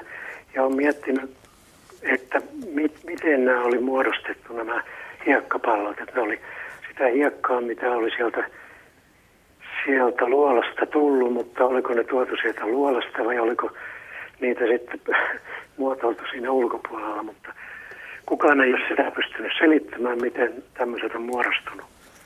Että onko teillä tietoa tämmöisestä? Mm. Voi, voitko kuvata vielä pikkasen sitä? Siis, ää, ne oli vaaleita ne pallerot. Ne oli sitä, ihan sitä hiekkaa. Ne oli pelkkää hiekkaa ne pallerot. Ne oli, joo, pelkkää hiekkaa. Ja niitä oli mäyrän missä? Ne oli sen... Siinä ihan, ihan siinä luolan ulkopuolella, mihin oli hiekkaa. Mäyrä oli hiekkaa tuonut sieltä luolasta. Niin se on, ne oli siinä hiekalla. Mutta ne oli vaaleita ja pallomaisia. Niin, ne oli ihan sitä hiekasta, hiekasta muodostettuja palloja. Mm, kun mä jäin miettimään siis, tämä on ihan brutaali selitys, mutta... Kerro kuitenkin. Niin, mä, mä en kehtaa, tai ääni tuskin kehtaa, mutta... Mut, Kuiskaa Juhalle. mä kuiskaan ihan hiljaa. Juha ei häpeä mitään, Juha voi Jättäkää mikrofoni siihen väliin. Kukaan ei kuule. Mutta mäyrän ulosteet on jossain määrin niin kuin, äh, semmoista vähän puuromaista kamaa.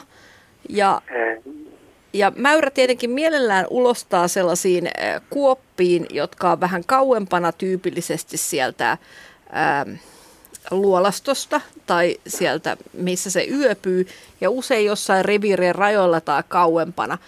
Mutta jos ne pallerot oli vaaleita, niin olisiko mahdollista kuitenkin, että ne olisikin ollut hiekan sekasta jotain mäyrän ulostetta, joka, miten mä sanoisin, että mäyrällä olisi ollut ripuli, se olisi tullut ulos sieltä kolostaan ulostamaan. Ja ne olisikin ollut jotain sellaista ja sisältäisi sitä vaaleeta niin kuin, että et siellä olisi jotain luiden jätettä tai jotain muuta, mikä tekee ne vaaleeksi. Ja ne olisi ollut hiekan sekaisia siksi, että se sisältää sitä ravintoa. Ne oli suoraan siinä, sanotaan metri, metri siitä luolasuulta ja ne oli suurimmat, oli kananmunan kokoisia. Että Ai ne oli niin en, isoja en, kuitenkin. En oikein usko, Ei. usko että Okei, ne maur, on niin mäyrän isoja. ulos.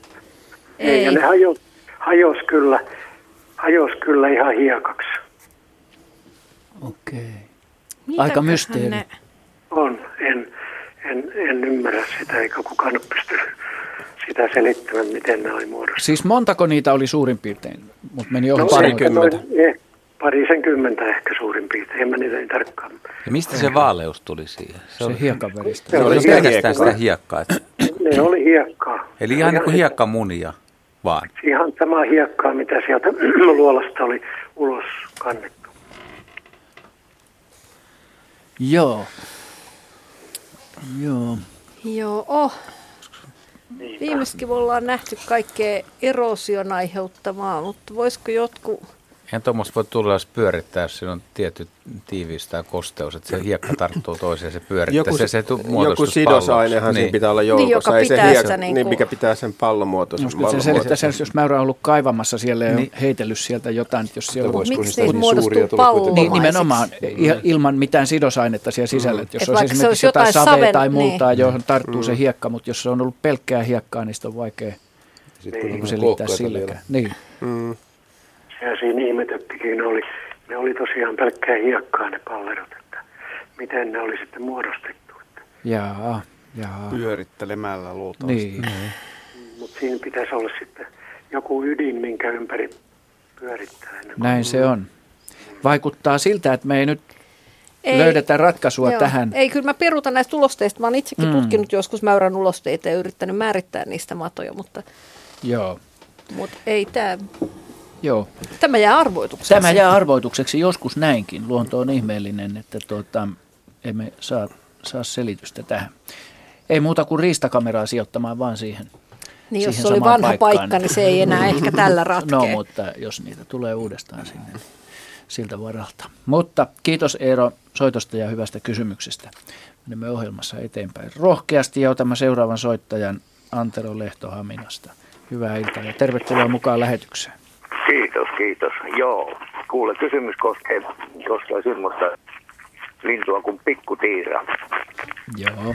Pikkutiira, ja tämä ajoittuu mulle sellaiseen ajan, ajankohtaan kuin toinen päivä elokuuta tänä 2010 Naantalissa Kailon, Kailon sillassa oltiin, oli vene kiinnitettynä ja niissä tolpi, siinä on toisella puolella korkeat tolpat.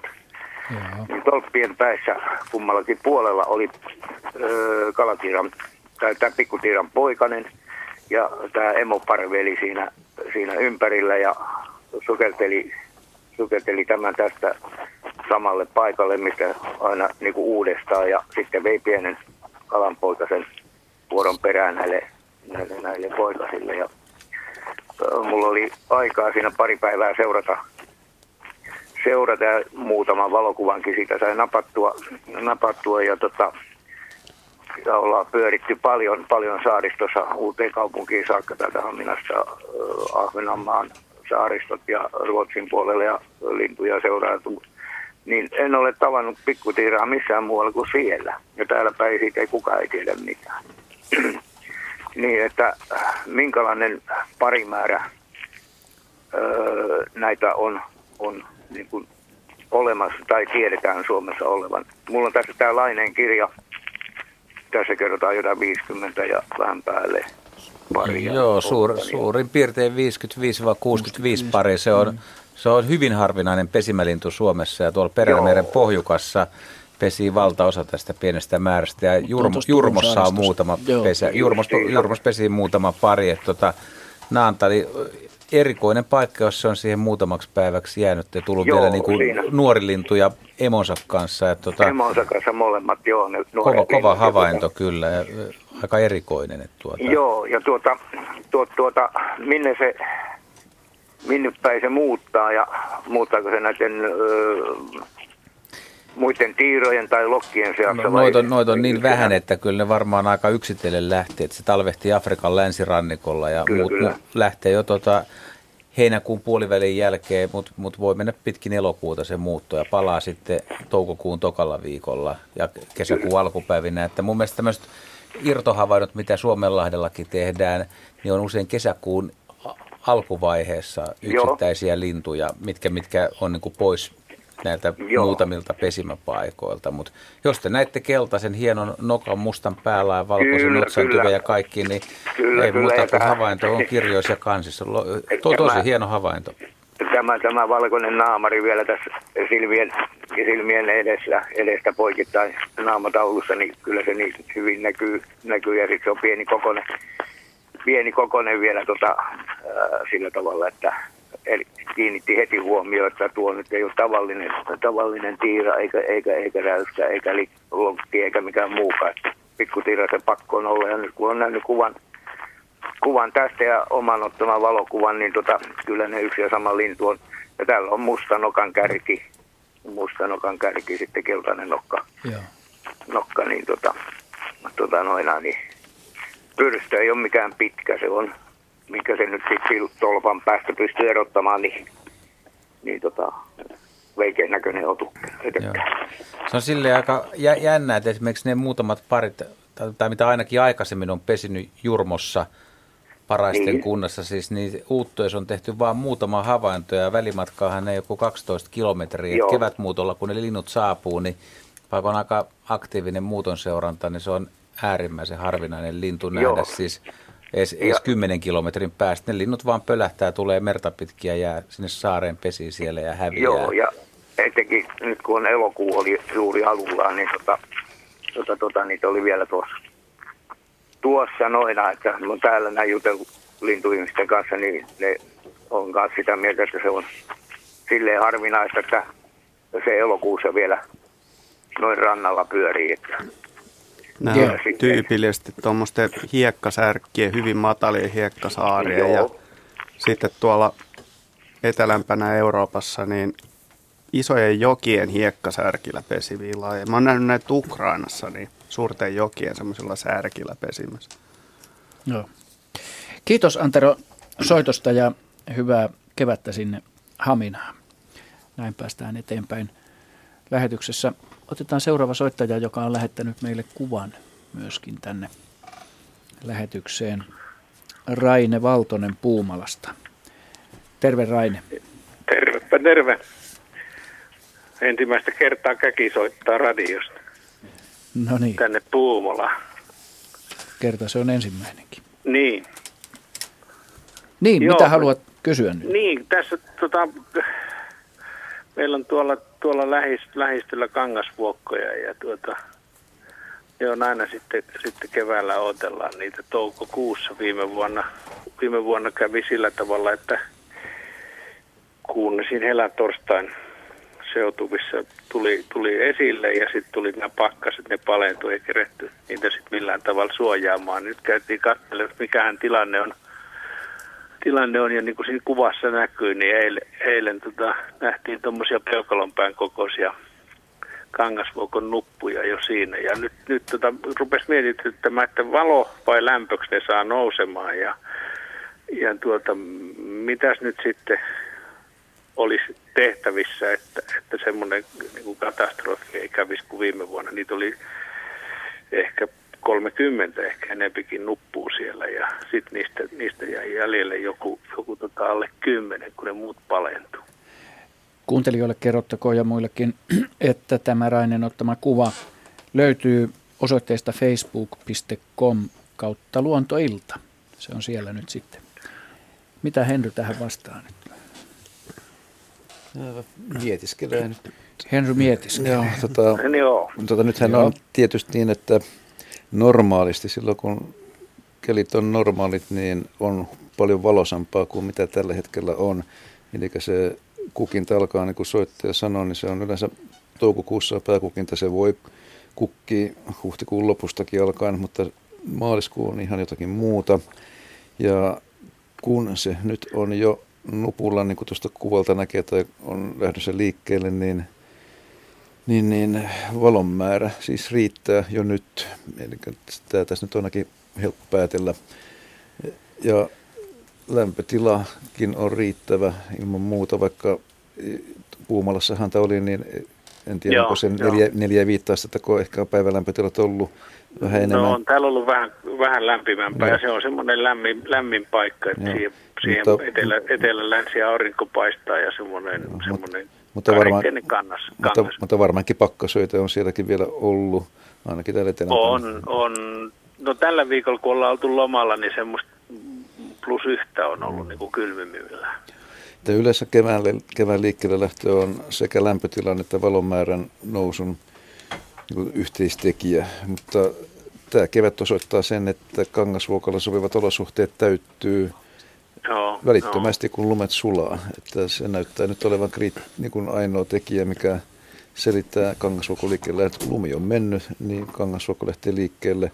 Mä voisin kuvitella, että joku helmikuun pimeys ei vielä valomäärältään siihen riitä, mutta keskimäärin ottaen niin vasta, niin vastaus on yleisellä tasolla, että se on lämmön ja valomäärän Just, eli, eli niin summa, summa peliä. Summa peliä. Ja, se on, ja sama on sitten syksyllä, ei tietenkään kangasvuokko on niin, niinkään koske, mutta toki sitäkin onhan sielläkin se ruusukelihdet siellä. Joo, Eli sielläkin se talveen laskeutuminen on valon määrän vähenemisen ja, ja viileiden ilmojen yhteistä peliä. Kyllä. Mutta, olisiko, tä, olisiko tässä nyt sitten jotain tehtävissä, nyt kun se, luvataan, luvataan näitä lumisateita ja vähän kylmeneviä, että no. ettei tässä nyt kävisi silleen, että ne, niin kuin viime vuonna tosiaan, ne oli varren päässä jo ne nuput ja otettiin, että ensi viikon loppuna ne aukeaa, mutta ne palee. No, se, mitä voi tehdä, on se, että ne kattaa vaikkapa havuilla varovaisesti, ettei ne kukka, tai alullansa olevat kukkavarret siellä kärsi, mutta se on sitten semmoista niin kuin vähän jatkuvaa huoltoa, että välittömästi joo, kun keli joo. paranee, niin pitäisi käydä myöskin siellä poissa, poist, Poist, poistamassa joo, sama, joo. samalla. Se on niin ainoa, mitä tämmöisessä voi tehdä. Varmaan jotakin muitakin kateaineita on, mutta havut yleensä riittää, koska jos maaperä on vähänkin lämmennyt, niin se kylmä ilma niin, niin, ei tunkeudu sinne ihan niin nopeasti. Ja, ja kevät kukkijana, toukokuun kukkijana, niin kyllähän se pienet pakkaset sietää, mutta jos tulee kovat pakkaset vielä niin. 10-15 astetta, niin, se on nimeltään. On, niin on, niin, niin, niin kyllä siinä, silloin heikosti käy. Ja nyt, Joo.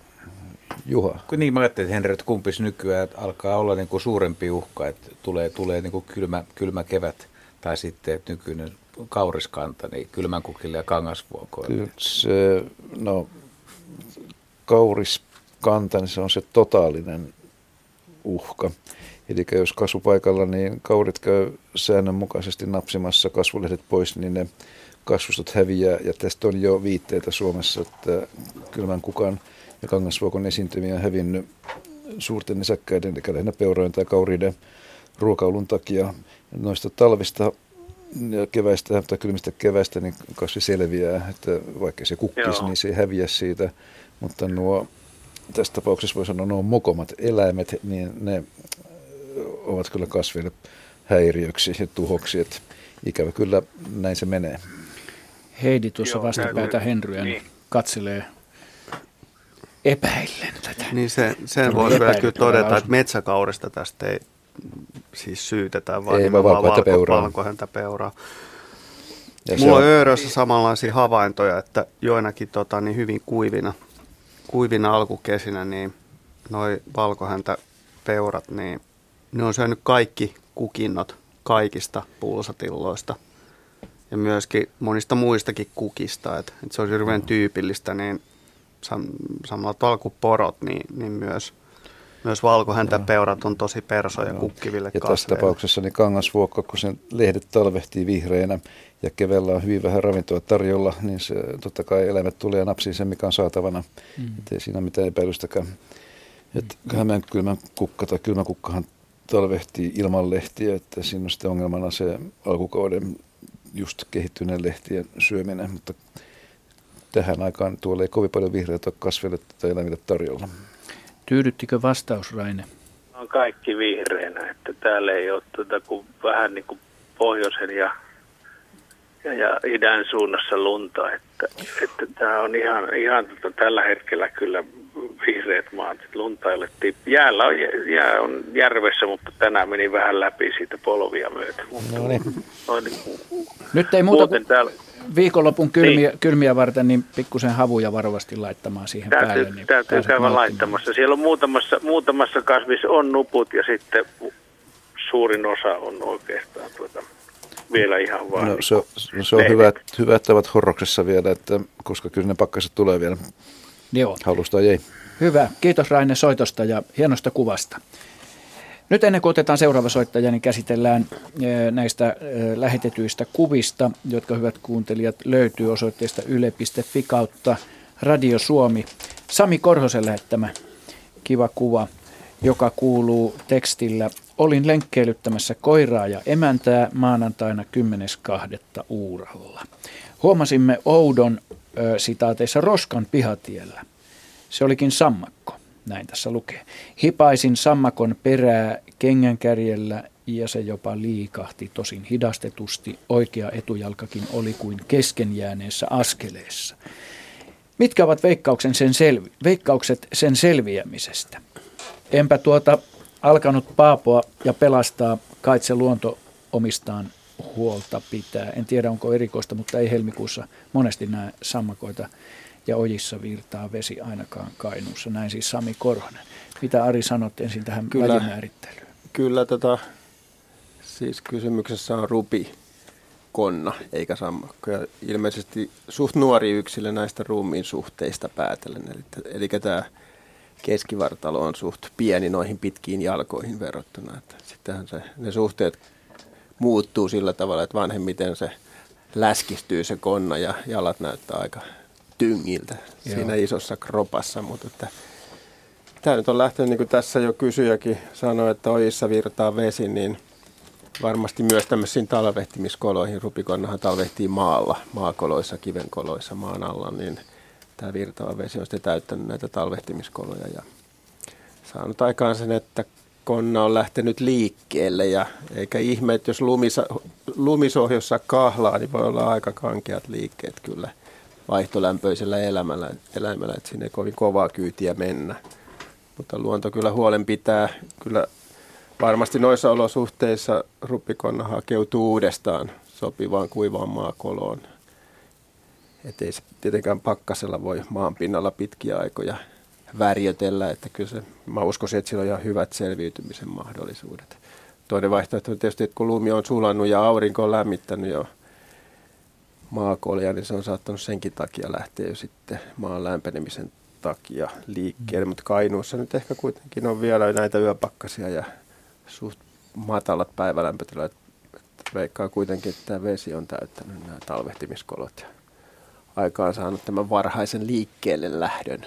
Joo, tämä on Salamalla otettu kuva ihan selvästi, tämä Sami Korosen ottama kuva. Ikään kuin näyttäisi siltä, että se on aika, vai onko se tässä kuvassa tämä kontrastisuus tuon lumen ja konnan välissä, että se olisi niin kuin upoksissa tuolla. Niin se on tuommoista rakeista kevätlunta, joka joo. on upottavaa ja siihen tietysti, siinä on tietysti ikävä kahlata kenen joo, se on vähän syvällä siellä. Joo, joo. Siinä vähän niin kuin lipsuu.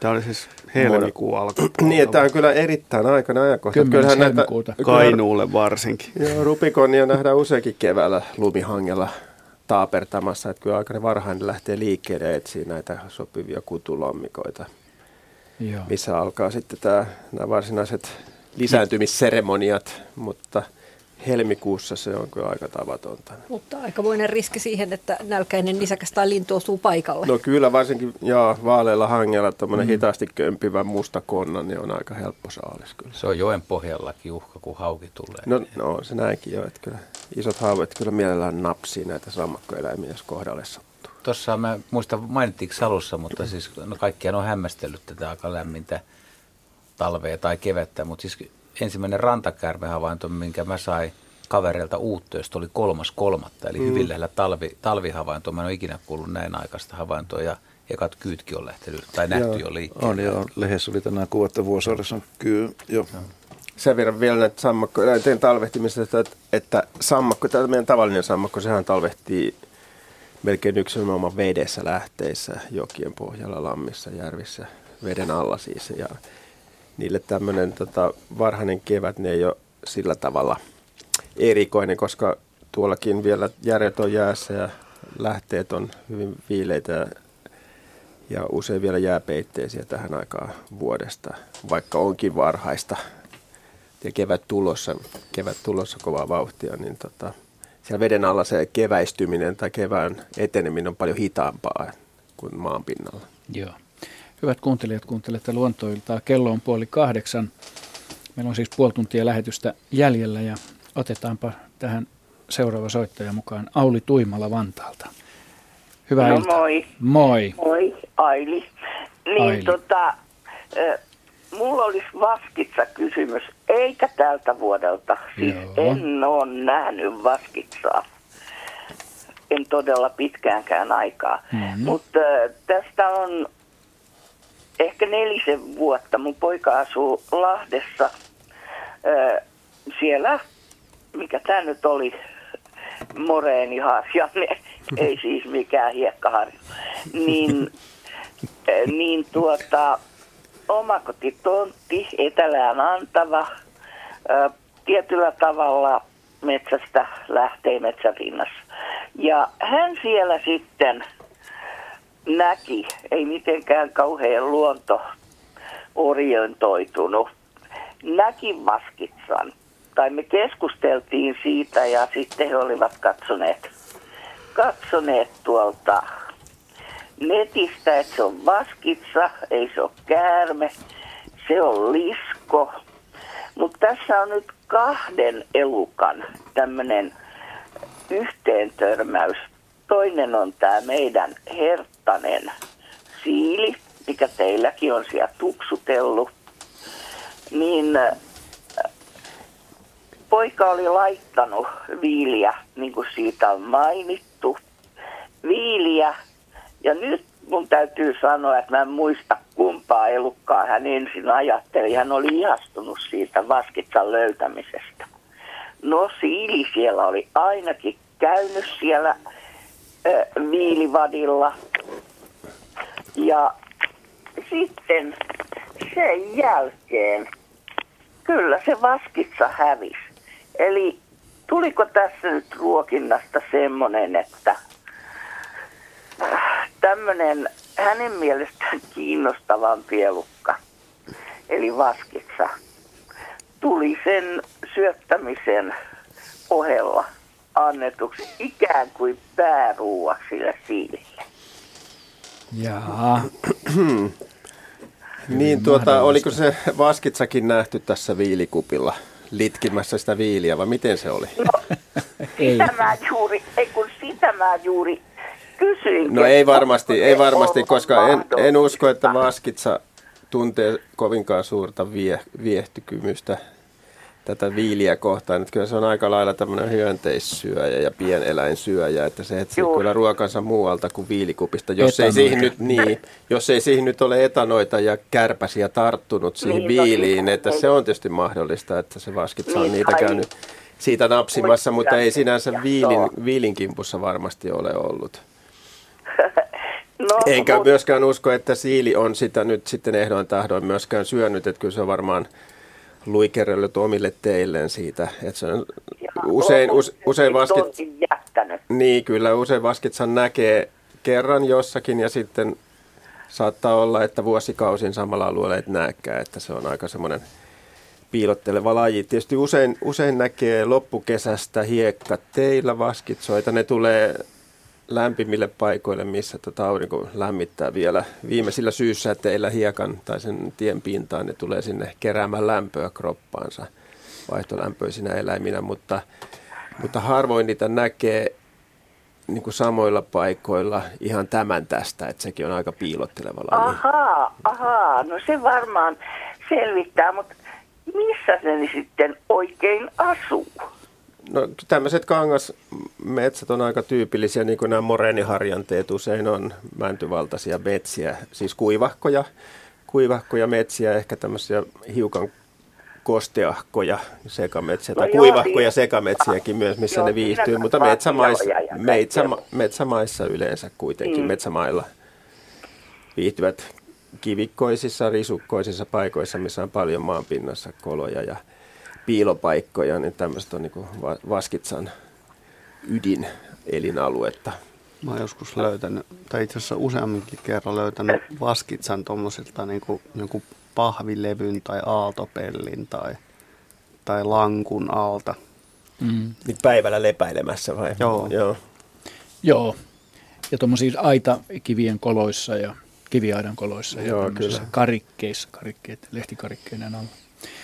Kiitos Aili kivasta kysymyksestä ja hienosta havainnosta. Meillä on 25 minuuttia vajaa lähetysaikaa jäljellä. Laktoosiintolerantti vasta. Aivan niin. oikein, joo. Mutta menemme siitä huolimatta eteenpäin. Pentti Korpinen on seuraava soittajamme. Terve Pentti ja tervetuloa mukaan lähetykseen. No terve vaan ja kiitos.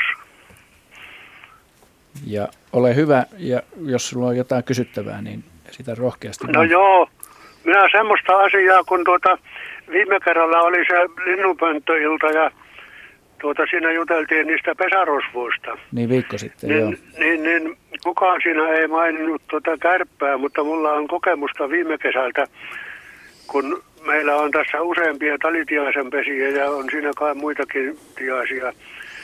Mutta tuota talitiaisen pesää ainakin meni kärppä ja tuota, me huomattiin se, että se meni sinne ja mä kärkisin laittaa puutapin siihen reikään sitten, ettei se pääse pois sieltä.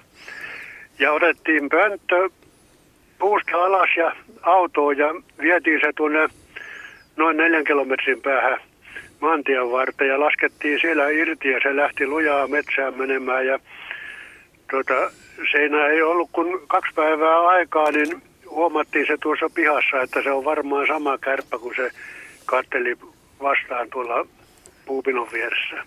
Mm.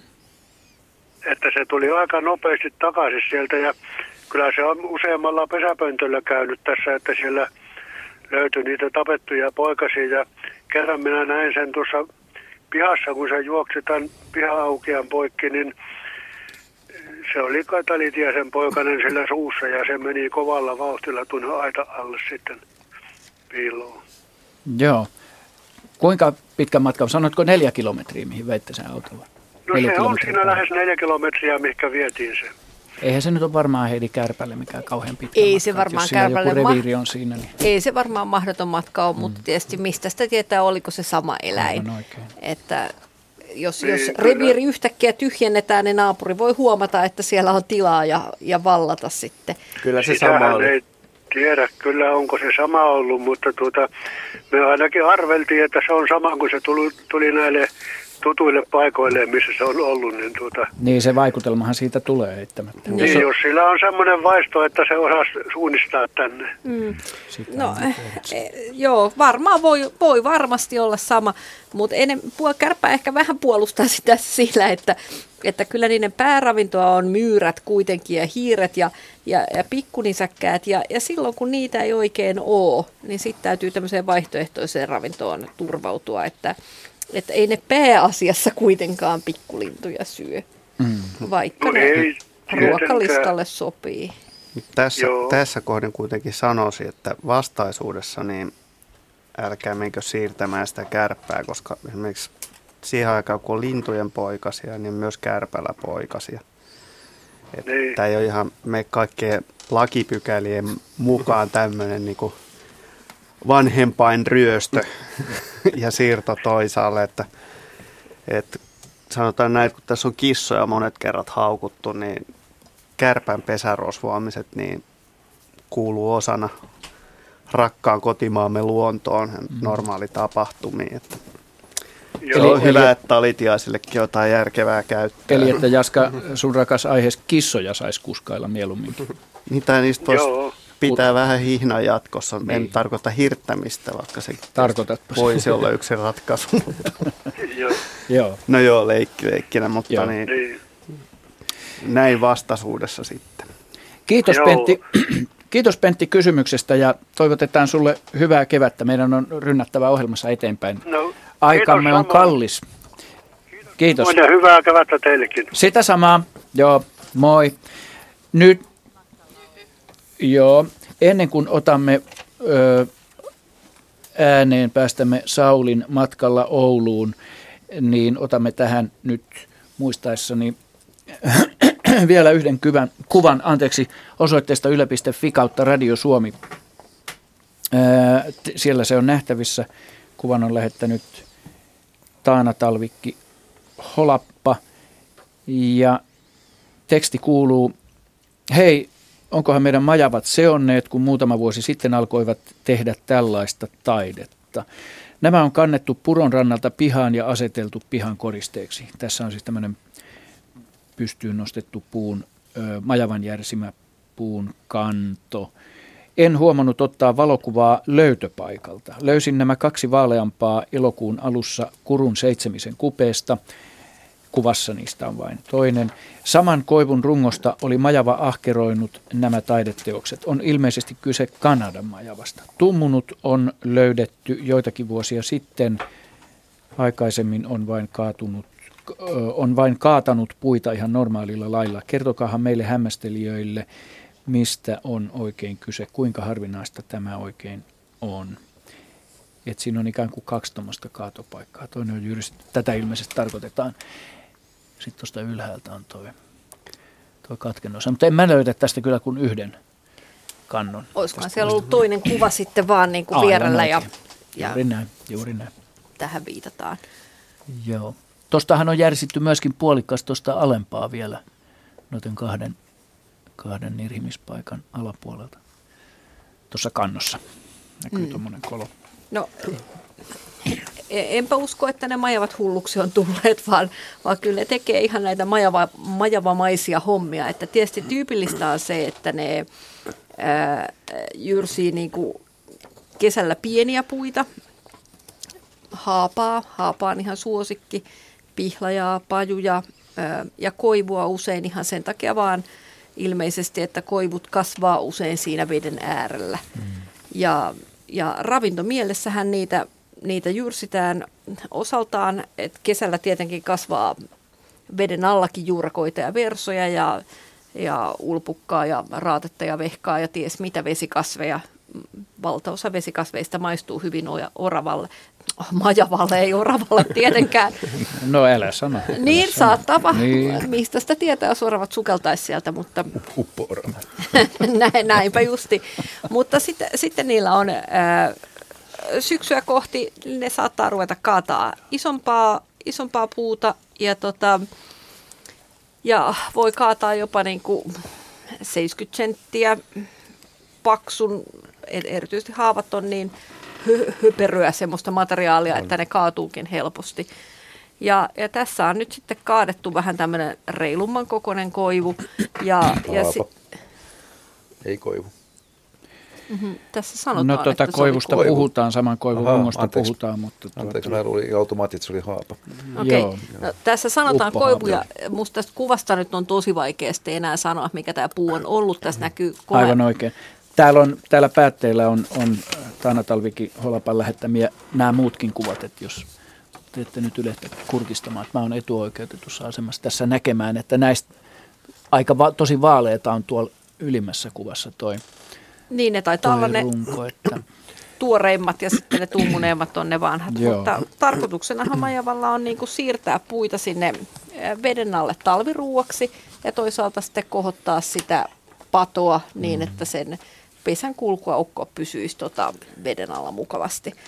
Ja e- ei ne majavat hullukset tullut, ne on ehkä vähän iso, isoon tuossa napannut, mutta, tota, mutta sitten kun niitä isoja pilkkoo pienemmiksi ja juursii kapeammiksi, niin kyllä ne sitten siirrettävissä ovat nekin. Mutta eikö Heidi niin, että ne syö niitä, nime, mielellään nimenomaan niitä latvuksia Joo. ja kuorta? Kyllä, Siitä latvuksia. puhutaan, että ne kaataa sen puun sinne veteen ja syö sitä kuor, kuoriaineesta. Ja tässä kuitenkin niin kuin Kyllä, samasta rungosta on järsitty isoja Mm. mm. pätkiä, niin eihän tämä nyt voi olla ruokailua, että tätä puupuuta siinä järsitään. Että siinä on, se liittyy varmaan jotenkin nyt siihen padon rakentamiseen ja niiden runkojen pätkimiseen. Si- se. siirtelyyn ja pätkimiseen. Kun ne saadaan pieniksi palasiksi, niitä voidaan helpommin Et siirtää. Ravinnoksi käytetään vähän mehekkä, mehe, mehevämpiä Paremmat puuosia. osat. Niin kuin tätä puista ydinpuuta. Ei, koska selluloosahan majavatkaan eivät niin kuin sulata, Kyllä, mutta joo. niiden umpisuolessa, niin kuin muillakin ää, kasvissyöillä, on bakteereja ja alkueliöitä, jotka sitten voi auttaa kuitenkin tässä sulattamisessa. Ja, Joo. ja samalla majavat tekee kuin ää, muutkin kasvisravinnon tai monet muut kasvisravinnon syöjät, että voivat käyttää myös omia ulosteitaan sitten. Ja sitä, Maja, majavathan sinänsä on patologisia jyrsijöitä. ne ovat erittäin patologisia siitä. Ja, ja, ja tota, osa tästä siis liittyy siitä jyrsimisurakasta liittyy tähän ravintotyöhön ja osa liittyy sitten tähän padon Mutta ovat erittäin tehokkaita, maisema-arkkitehtejä. kyllä. Henry haluaa valaista meitä Mm. lisää tästä puulajista. Joo, mun mielestä se on haapa, mutta oikeastaan myöskin se, ne kuulijat, jotka käy katselemassa tuota kuvaa, niin siinä on erittäin hienot isohaperot siinä kuvassa myöskin, että se varmaan kiinnittää yhtä paljon huomiota tuossa kuvassa kuin se haapa tai koivu, niin eh, se on hyvä ruoka siinä tuo iso haperot, se kannattaa opiskella. Yle.fi kautta Radio Suomi, sieltä löytyy isohaperot ja haavan kannonkuvat samasta osoitteesta. Mä olisin vähän saivarrellut, että jos... jos Saivartele, mutta vain hetkinen, Jos koska on lyhyt saivartelu. Sauli odottaa linjalla. Su, su, suuri osa näistä tota, ka- kaadoista, niin kun puhutaan padosta, niin Suomessa varsinaiset patopesät on, on varmaan jopa paljon harvinaisempia kuin ihan, ihan tämmöiset järven rannassa olevat reunuskeot, että se menee suoraan rakennusmateriaaliksi enemmän kuin patoon ja Mm. myös penkkapesiin. Mm. Ainakin mitä itse olen nähnyt, niin valtaosa niistä pesistä on kuitenkin ilman patoa, että se, se on ehkä tulee tämmöisestä amerikkalaisesta sarjasta, että ne pesi Niin, se riippuu millainen padoissa. paikka se Joo. on. Mutta onhan Suomessa komeita patoja. On, on, kyllä, kyllä. Hyvä. Nyt vajaa 15 minuuttia lähetysaikaa. Otetaan nyt Sauli linjoille mukaan. Terve Sauli, oletko siellä vielä? No terve, terve, Sampo se täällä, kuuluuko? Sampo, aha, okei, kuuluu. Sampa, Hyvin kyllä kuuluu. Sauli on, mutta Sampaksi mua sanotaan. Tuota- Okei, Samppa Sauli, Sampo Sauli. Joo, joo, sama. Olet matkalla Ouluun. Vaasasta, Vaasasta Ouluun päin. Joo. tuota, tuossa ennen Kokkola, eli Vaasa ja Kokkolan välillä, niin oli kymmenittäin joutsenia pellolla. Ihan paljon maisemathan täällä ei täällä lunta ole missään.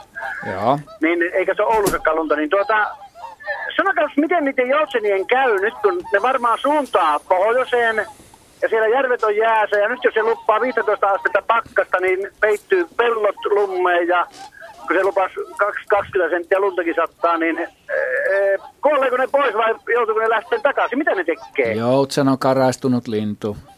Ja saa todistaa. hyvän suojavärin. Joo, Joo, Juha hyvä todistaa. suojaväri se tulee. suojaväri on, niin kuin, mutta Mutta onhan niillä siivet, voihan ne... Joo, ei kun ta- takaspäin ne lähtee, e- etsii avovettä että tämä koko, koko Pohjanmaan itse asiassa peltojoutsen, mun mielestä Rekilän Matti tuossa kertoi joku vuosi sitten, että kun hän oli nuori siis 70-luvulla, niin ei, ei niin samalla lailla ollut pellolla, että ne kerääntyi järville ja siis joutsen kantakin oli paljon pienempi, että, mm.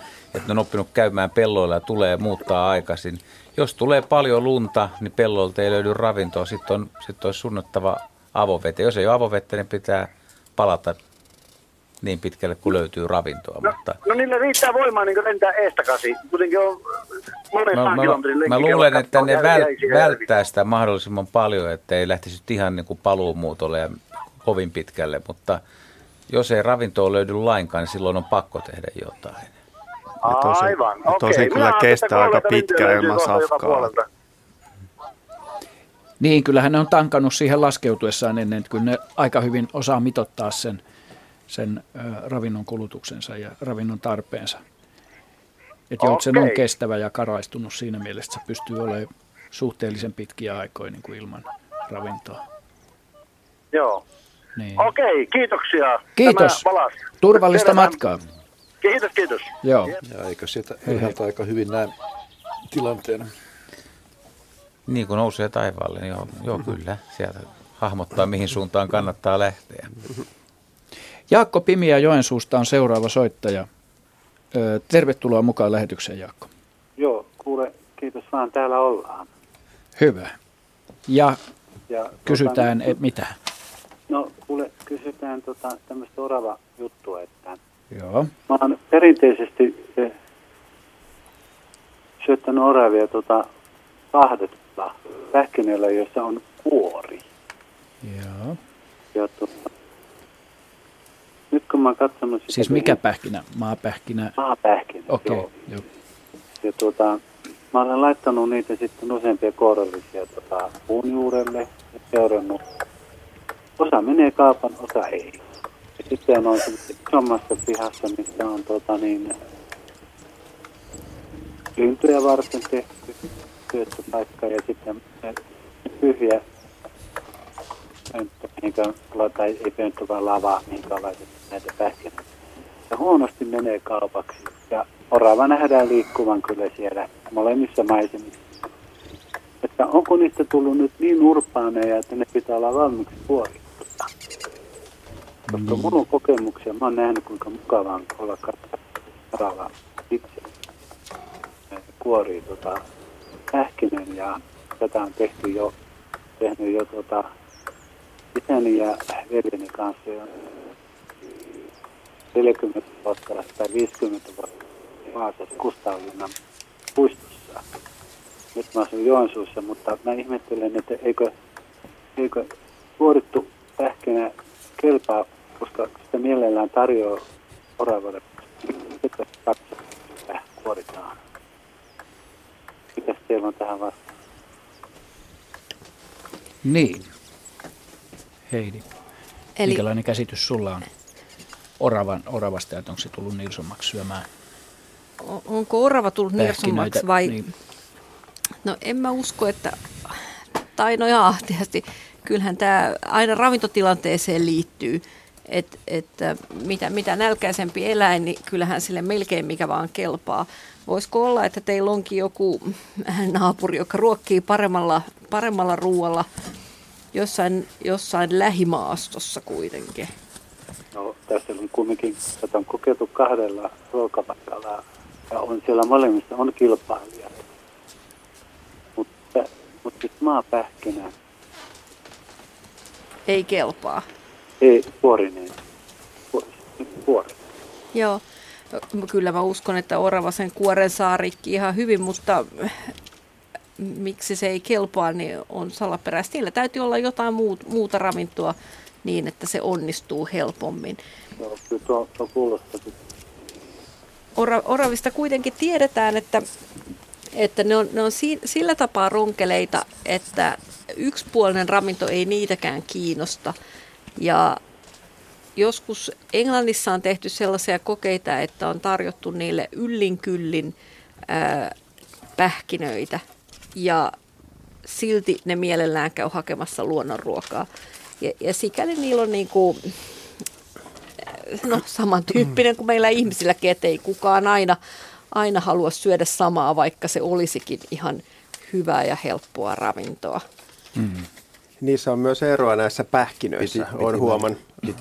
just varmaan, mä oon huomannut sen, että on, on tämmöisiä rehupähkinöitä, jotka on aika pieniä ja kuivakoita, ehkä vähän rasvasia. Ja sitten on tämmöisiä ihmisten pähkinöitä, jotka on oikein pulleita ja rasvasia ja hyvännäköisiä. Nekin ne selvästi maistuu nämä ihmispähkinät oravalle paremmin kuin nämä rehupähkinät. Mm. Mulla on ollut kahdessa, kahdessa automaatissa erilaisia pähkinöitä ja se orava on aina siinä, missä on joko kuorittuja auringonkukan siemeniä tai sitten näitä ihmispähkinöitä. Eli sulla on tällainen perinteinen kafeteriakoe Kyllä. sitten, jossa voi Joo. testata, että mikä maistuu parhaalta.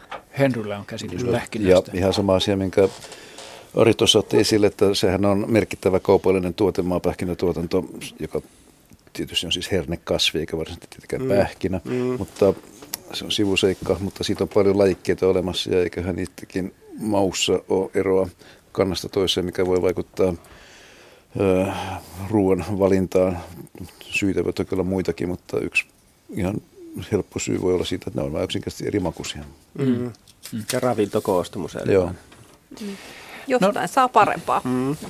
Tällä tavalla kiitos Jaakko soitosta ja, ja tuota, hyvää kevään jatkoa.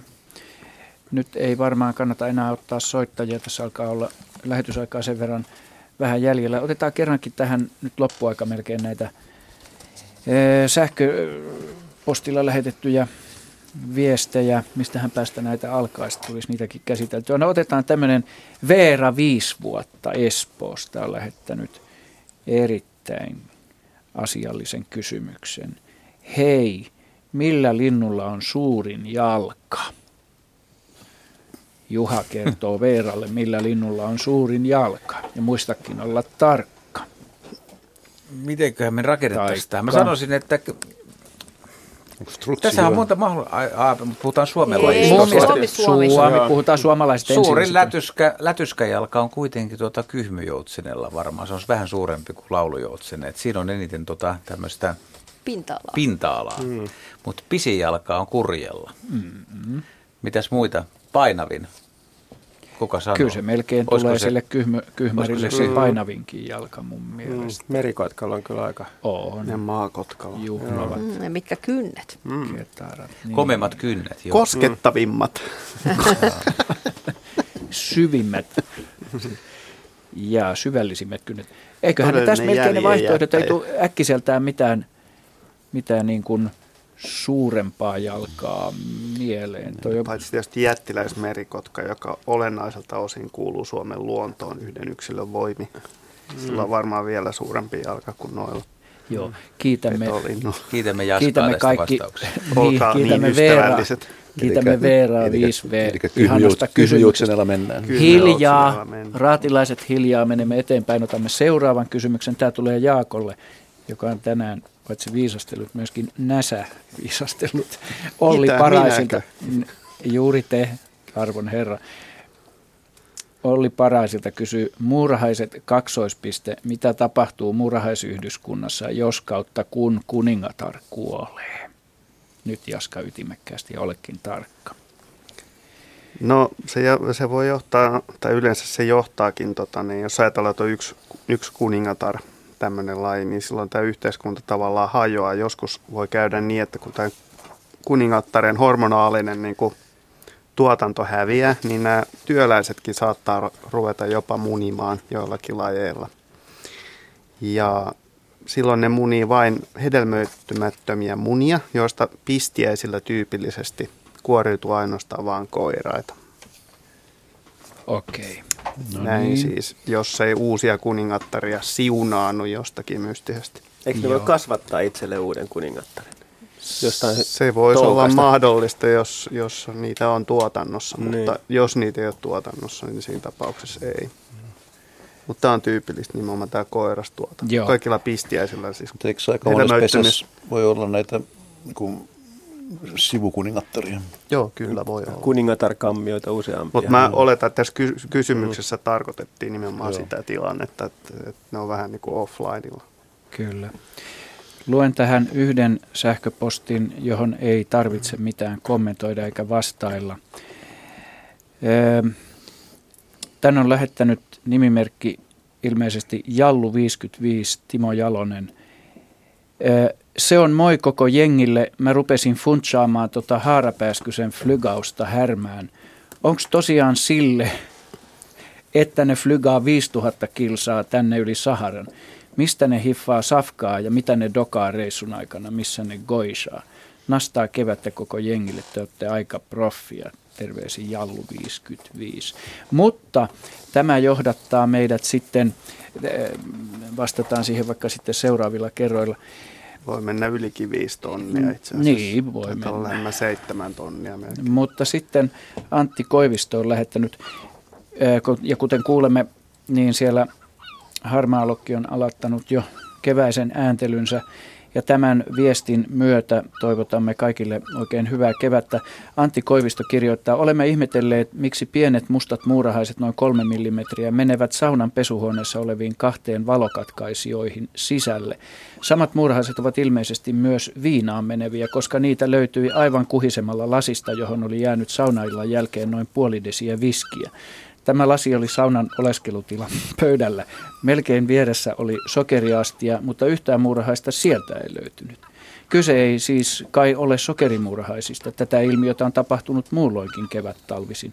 Kerran näille kelpasi stolichnaa ja vodka, missä ei ollut kuitenkaan lantrinkina mitään sokeripitoista. Näin Antti Koivisto keväisesti. Hyvät kuuntelijat, lähetyksemme päättyy näihin vallattomiin keväisiin viesteihin ja tunnelmiin. Kiitämme arvoisaa raatia aktiivisuudesta, hyvistä vastauksista ja ennen kaikkea teitä, hyvät kuuntelijat, mielenkiintoisista kysymyksistä. Tarkkailijaa ja Leenaa tuolla ja, ja Aleksia, neuvos Aleksia ja Asko, asessori Hautaahoa tässä vieressäni avustamisesta sähköisellä alustalla. Seuraava luontoilta kuullaan 9. huhtikuuta samaan tuttuun aikaan kello 18 jälkeen. Siihen asti oikein hyvää ja valoisaa kevättä. Ha ha ha!